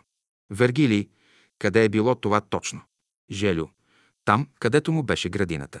Ще направят, казва, училище на Бялото братство. После една година бяхме събрали наши стари братя. Брат Стоицев, брат Петър Камбуров и много други стари братя, за да ни разкажат опитностите си. Брат Петър Камбуров пък ни занимаваше с есперанто. То беше около една седмица. Петър Камбуров ни занимаваше. Има много добри спомени, много хубави спомени имам от това време. Брат Михаил Стоицев беше много сладкодумен, брат Паню също. Те пък казаха едни спомени из живота на братството и така нататък. Глава 15. Буйните коне. Желю. Брат Паню разправяше как ходил при учителя. Той искал да си напусне занаята като подковач. Но учителят му дал методи как да се отнася към животните и също да не си напуща занаята. По-нататък той каза, че приложил това, което му казал учителят и той можел да се справя с най-буйните коне, защото знаел вече как да ги успокоява и тогава да ги кове. Брат Паню станал известен като опитен майстор да подковава и при него водели най-буйните коне, защото той знаел вече как да се отнася с тях. Много случки бяха разказвани, на много срещи бяхме канени. Брат Георги Събев разказваше за брат Паню какви спънки имал с добитъка. Воловете бодат, конете ритат и така нататък. При такива случаи не можел човек да си гледа работата и зато искал да си напусне занаята. Отива при учителя и му разказва какви трудности среща. Тогава учителят му казал да не си напуща занаята, но че ще му каже какво да прави. Като ти доведат до бичето, ще го погладиш по главата и по целия гръб с ръка, значи от главата до опашката. Това ще направиш три пъти. Вергилий, имало някаква формула, така ли? Желю. Имаше една формула. Той казвал формулата и след което добичето се укротявало. И там насетне по-добре е да се върнеш в занаята и най-своенравните коне идваха при мене, обаче при мене бяха кротки. И аз по този начин продължих да се прехранвам от занаята си. После той каза пак един друг случай, брат Паню, че бил изпаднал в едно трудно материално положение. Задължение имал и отишъл при учителя и му казал. Учителю, какво да правя? Аз имам голям дълг, не знам какво да правя. Той му казал, имаш ли нива? Имам. Ще наемеш една нива и ще я изореш. Ще я засееш с жито. Аз ще ти кажа как да сееш житото. Като отидеш да ореш, ще четеш добрата молитва на четирите края на нивата. Като вземеш да я сееш пак на четирите края на нивата, ще четеш добрата молитва. Като вземе да изкласява, ще я посещаваш и ще видиш резултата. Направих, казва. Това, а годината беше почти сушева, с малко дъждове. Като дойде дъжд, излее се върху моята нива. На съседите, на няколко крачки от нея няма дъжд. Моята нива стана толкова бой, класовете цяла педя, а пък на съседите, които бяха чивчии, ей такива малки клащета. И те казват, Паню, абе ти уж не си чивчия, а пък твоята нива е най-хубава. Вергилий, какво значи чивчия? Желю, земеделски работник. Ти не си земеделски работник, ти си занаятчия а пък твоята нива е най-хубава. Аз, казва той, си мълча. Вергилий, как се казваше той, Паню кой? Желю, Паню Димитров от Ямбол. Той е човекът, който е постил най-много в България. Всяка година по 40 дена непрекъснато пост кара. Седмичните пости и други, и други си ги продължава. Ако четвъртък и петък ми се види малко, в понеделник на ново постя. Така работеха и така се подвизаваха братята тук. Има много да разказвам, но днес трябва да изора нивата в градината. Друг път ще ви разкажа още. Глава 16. Желю Танев. Автобиография. Желю Танев Николов. Род 1913 година в село Богомилово, сега квартал на Стара Загора. Баща ми с многочленно семейство се изселва в село Каракия, настояще Бозаре, Община Карнобатска, 1922 година. Поради това, че семейството е голямо, от 9 човека, дядо ми, баба ми, баща ми, майка ми и 7 деца, двама сина и 5 дъщери. А нивата като земеделец е малка, 50 декара за препитание на семейството ни.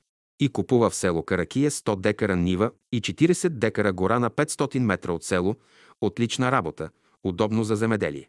Ето откъде започна връзката ни с учението на учителя.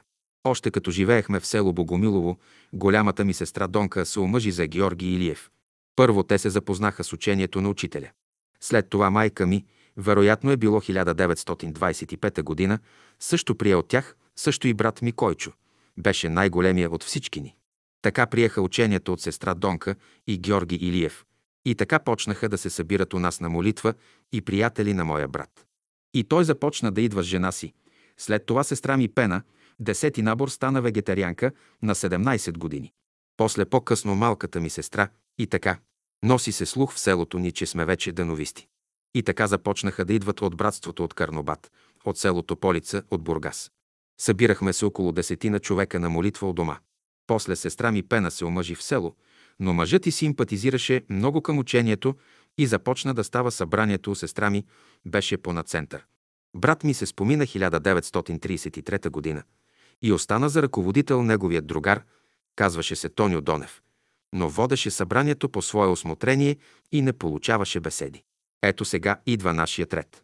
Какво сме ние още на 17-18 години?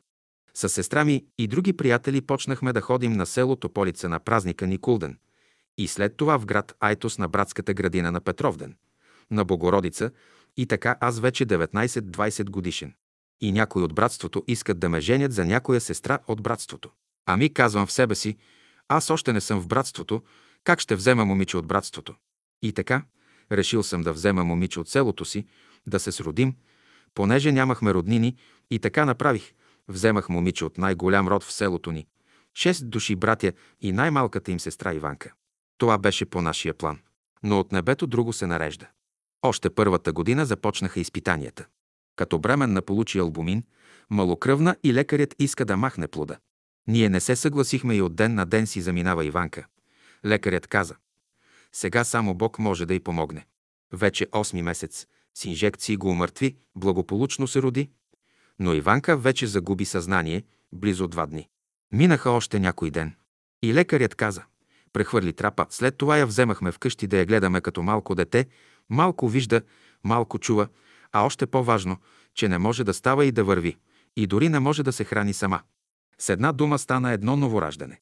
Тези изпитания бяха началото на януари 1936 година. И в продължение на 4-5 месеца така се поправи, че никога не е била така пълна и хубава и като отидохме на Великден, където хората играят както на селата, отпразнуват Великден и дойдоха да видят болната Иванка. И се чудеха, че никога не е била така хубава. И така готова за лятото за полска работа за копане, жътва. И така стана промяната на Иванка.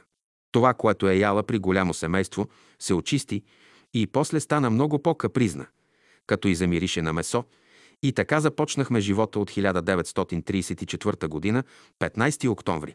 Ето сега дойде ред вече да се опитам да опиша своите изпитания. И така вече като семейство с Иванка и като отидем на гости по някой празник на майка и баща й, хората си ядат месо, ами и на нас тава слагат. У дома няма местна храна, там е лесна работа. Ами като отидем на гости и на кръстника, виж, и те са приготвили за нас нещо. Ама месце, ето все по-голяма става вече борбата. Като дойде неделя, ние спазваме да не работим, празнуваме и така с моя приятел Коце ще ме води на кръчмата или кафенето, ами аз нито пия, нито пуша. И тогава изпитвам голяма тъга, просто ме задушава в ден на неделята или празника. Душевно болен. Чудя се какво да правя. Една вечер сънувам, но това беше съновидение. С моята сестра Пена, която е редовна в братския живот, с нея двама отиваме на една висока могила, връх. И като се качваме, почвата е рохкава, като сняг кога вали. И като заставаме на върха, аз си забих здраво краката в почвата и застанах здраво на земята. И това време започнахме добрата молитва. И по едно време се яви една светла звезда от небето. И идва към нас. А ние още си караме молитвата и когато ни наближи, стана една златиста роса. И така ни ороси хубаво, че целият от радост треперех. И така аз не можах повече да заспя до сутринта. Все така, макар и по-слаб се чувствам, но все треперех. И тогава казах в себе си, аз вече няма да гледам нито дядо, нито баба, нито кръстник, нито приятели, нито роднини. Дошло е време да се определя като всички братя като вегетарианец. Но рекох пак да не стане нещо недоразумение с Иванка. Рекох си ще отида при брат Влайчо в село Конево да се съветвам. Каквото ми каже, това ще бъде. И като отивам при брат Влайчо и му казах добре за съня си, а той ми каза, то всичко ти е оправено. Това показва съня ти. Аз му казвам, абе брат Влайчо, да не стане така, че да се влуши живота ни с Иванка. А той ми каза, абе брат Желю, той няма да се влуши животът ви, ами ще се подобри. И така аз се връщам, пълен с ентусиазъм и духовен стремеж, но не казвам никому. Може би мина един месец и където ме поканят да ям местна храна, смело им казвам, аз не ям месо вече. И това се разчуи с всички роднини и приятели и близки, и така никой вече не ни предлага местна храна да ядем. Също Иванка, и тя била готова, така се пресрамихме пред всички. Ами какво става с моя приятел и жена му? Вече не ме кани да ходим на кръчмата, започнаха да идват с жена си на молитва и така той се отказа от кръчмата. И така победата е наша. После тази братска идея се яви в големия брат на Иванка. Неговият син, макар още преди да изкара служба, почна да идва на молитва, после и майка му и така станахме повече от 10 човека. И почнаха да идват от София видни братя. Брат Боев, брат Сотиров, брат Георги Куртев от Айтос и много други. Имахме интересни срещи и случаи, но всичко не може да се опише. Бих показал един-два случая. При една братска среща бяхме поканили все възрастни братя, около десетина човека. Това ставаше все на село Козаре. Също и брат Сотиров беше дошъл и различни въпроси се разискваха и изказваха от братята. Всеки от своя опит из братския живот. И тогава брат Сотиров каза една своя опитност. Като офицер на турската граница получих заповед от щаба на град Бургас, че трябва в толкова часа да отида. За да отида на определеното време и час, казва, аз ще пътувам с кон. Тогава коли нямаше. Трябва да тръгна рано през нощта, ами докато отида до шосето се пътува по една козя пътека. А мрак, тъмно. Направих си молитва, качих се на коня и потеглих по козята пътека. И по едно време пред коня взе да пресвятка светлина и оформи се една светла топка и върви пред коня. И така излязох на шосето и топката се изгуби вече. И така аз отидох на определения час в щаба на армията. И в това време имаше от селото ни няколко човека. Един от тия хора дойде при мене и ми казва, аз го познавам този човек, той ни беше командир на турската граница. Казва се капитан Сотиров. Тогава много са случаите из братския живот, не могат всички да се опишат. И така само отчасти някои случаи. Ще посоча един много хубав пример с брат Петър Камбуров. Много пъти е идвал в нашето село Козаре, че дори и селените го познаваха.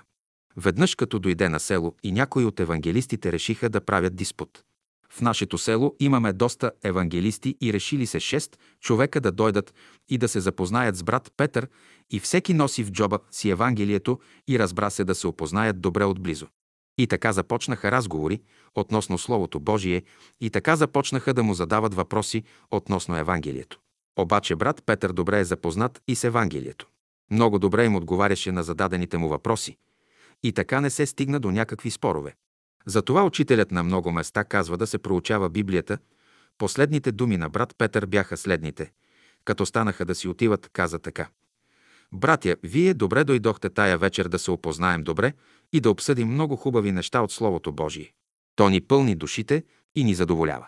Посочи пример. Сега вие знаете, че във всеки град в нашата страна стават панаири, особено селените, кой волове кара да продава, кой коне, кой каквото има, а други отиват да купуват. И който е продал, е доволен, че е продал и който е купил, е доволен, че е купил. И всеки си отива доволен вкъщи от панаира. И така, братя, нашият разговор с вас е при същия случай. Вие си отивате доволни вкъщи и, и ние сме доволни. Така весело си отидоха хората. Брат Петър Камбуров, много са нашите спомени с него. Като много пъти идваше на село Козаре. А така се виждаше, че нямаше средства дори дрехи да си купи. И моята сестра Пена, и моята жена Иванка, и сестра Станка, жената на брат Биню, знаете ли какво решиха? Вълна има, хайде сега да изпредем и изтъчем един плат за един костюм на брат Петър Камбуров, да го изненадаме. И така направиха. Дадоха го да го валят и така платът е готов за ушиване. Така, брат Петър, останахме с добри спомени. Сега ще се върна към моя личен живот, като бял брат. През 1940 година започна войната. Две години запас. Аз вече месо не употребявам, но с помощта на Бога всичко се нареждаше добре. Хайде нас после ни извикаха на фронта в Сърбия. Бях назначен за кароцар, да карам палатката на командира на полка от Сливен и лекарска палатка. Това беше моята задача в щаба на отделението. Относно храната бях още по-добре, защото повечето даваха суха храна и в каруцата имах един чувал ябълки и круши. Ех, велика е все пак вярата ни в Бога. Преди да отидем в Прищина, ходехме за фураж в изоставени къщи от албанци, сърби. И като ходехме с конете да видим къде има, с още един войник, от 2 километра някъде ни видяли, вероятно албанци и залпове ни хвърлиха към 10 изстрела, но Бог ни е пазил, нито кон, нито нас удариха. Така че Бог ни запази да се върнем живо и здраво в дома си. Животът на земята е борба и изпитание. През 1941 година на сестра ми Донка Илиева с мъжа си се изселиха от село Богомилово, Старозагорско, още през 1925 година и живеят в София на изгрева. Животът на Георги Илиев трая до към 20 ноември и почина. А на сестра ми пена мъжът и почина в разстояние на 20 дни и тогава работата падна на моята шия. Събираха се нивата на сестра ми пена минус 160 декара и нашата чака станаха 280 декара. Деца 7-8, все малки. Тогава от София се евакуираха и Донка. Илиева пита учителя аз къде да отивам и учителят казва Рекох на село Козаре, при брата си ще отидеш. И така сестра ми дойдоха при нас, живяха 4 години и така продължи живота до 1948 година. Докато се образува кооперацията и нивите, земята, добитъкът влязоха в колектива, но първите години нямаше средства. Обедняхме, децата взеха да учат, но пари няма. Тогава се принудих да отида до Бургас. Първите две години мизерия, беднотия, нямаше работа. Това беше 1954 година. Когато отидох в Бургас с петчленно семейство, ние двамата с Иванка и три деца, Таню, Мария и Христина, всички вегетарианци. Благодаря на Бога, че другарите на моите дъщери не им пречат в учението на учителя, било то на събрание, било то на езерата всяка година ходят, даже малкият ми зет ги кара с багажа. Това е най-хубавото, което небето е наредило за нашето семейство. И внучета се ожениха, и техният живот е добър. Радваме се на всичко, което Бог е отредил за нашия дом. А ние с моята, вече баба, Иванка живеем от 21 години на вилата до братската градина в град Айтос. И така мога да кажа, че от целия ми земен живот на земята 86 години и Иванка 82, това е най-хубавият ни живот тука, на вилата всред природата ни. Всичко в изобилие.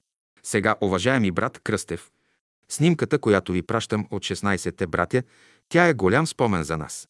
Направена е 1981 година, на 29 август. Случаят е следният. Един брат на име Димитър Добрев, настоящ е сега ръководител на Бургаското братство, вероятно го познавате. Тогава на деня, на празника, гледах го, ходи от брат на брат при старите братя и дойде при нас. Казва, отивай там пред братския салон. Питам го, какво става? Защо ни събираш? Искам да ви направим снимка на пенсионерите за спомен. Това ме свързва с едно голямо събитие и ме радва много, че от тия 16 братя аз останах единствен да дочакам 1999 година, за която учителят я ознаменува като едно голямо събитие за цялото човечество. На езерата през 1939 година. Учителят още тогава казва Вие трябва да се приготвите за 1999 година. А какво ви остава? 60 години, един среден човешки живот, който иска да се моли да дочака това време. Така че аз съм от най-щастливите да видят това време, което не сме виждали и това, което не сме чували. Но пак ще кажа, че Бог е справедлив, Той ще ни пази и помага. Уважаеми брат Кръстев, радвам се на големия ви труд, който сте положили и още полагате. Дали ще има време да продължите? Събитията, които се очакват, дали не ще ви попречат? Още едно нещо искам да допълня. Как учителят в най-трудни случаи на живота, когато заслужаваме, ни помага, дори едно пътуване и пренасене на багаж от село Козаре за Бургас. Валяме дъжд по пътя и стинах, простудих се много, но трябваше да се върна пак на село, налагаше се. И в това време през нощта заваля много сняг. И в това време повика сестра да ми мери температурата. Наистина аз се чувствах много зле, виждах вече неземни картини. Като ме прегледа, сестрата ми каза «Много си зле, 41.5 градуса, да викаме линейка да ви вземе». И след като се обадиха за линейка, че не могат да дойдат, че пътят е непроходим за село Козаре и не можем да дойдем. Край. А преди един ден направихме, напарихме варене чемик, както учителят препоръчва, да се налагаме, но нищо не минава, нито пот излиза. Това става срещу неделя и към 10 часа отидоха две-три сестри с майка ми да си правят молитва и аз застанах на колене на леглото и още като се започна добрата молитва и почна да тече пот, но изобилна, просто не капе, а тече от челото и носа. Веднага очите ми се откриха и поисках вода да пия. После, като четох беседата, срещнах учителят, казва. Когато Бог лекува, Той лекува веднага, а не с дни или месеци, както лекарите. Така учителят ме върна от смъртта. Ами ако бях си заминал, тогава жена ми и децата ми живи бяха погребани в Бургас. Пари нямаше за хляб. Бях занесъл един чувал брашно, че и то ни помагаше. Прекарах голяма беднотия. Две години с децата заедно в Бургас. Цяло лято работеха в кооперацията с майка си, а на Таню гърба му обелен от чувалите от вършачката и най- после вече от 30 години дойде хубавото и красивото и за децата, и за нас по един чуден случай. Небето всичко се нареди за всинца ни, да благодарим на Бога хиляди и милиони пъти, че ни дава живот и здраве и озарени от Словото на учителя ни любим. С братски поздрав. Желю Танев Николов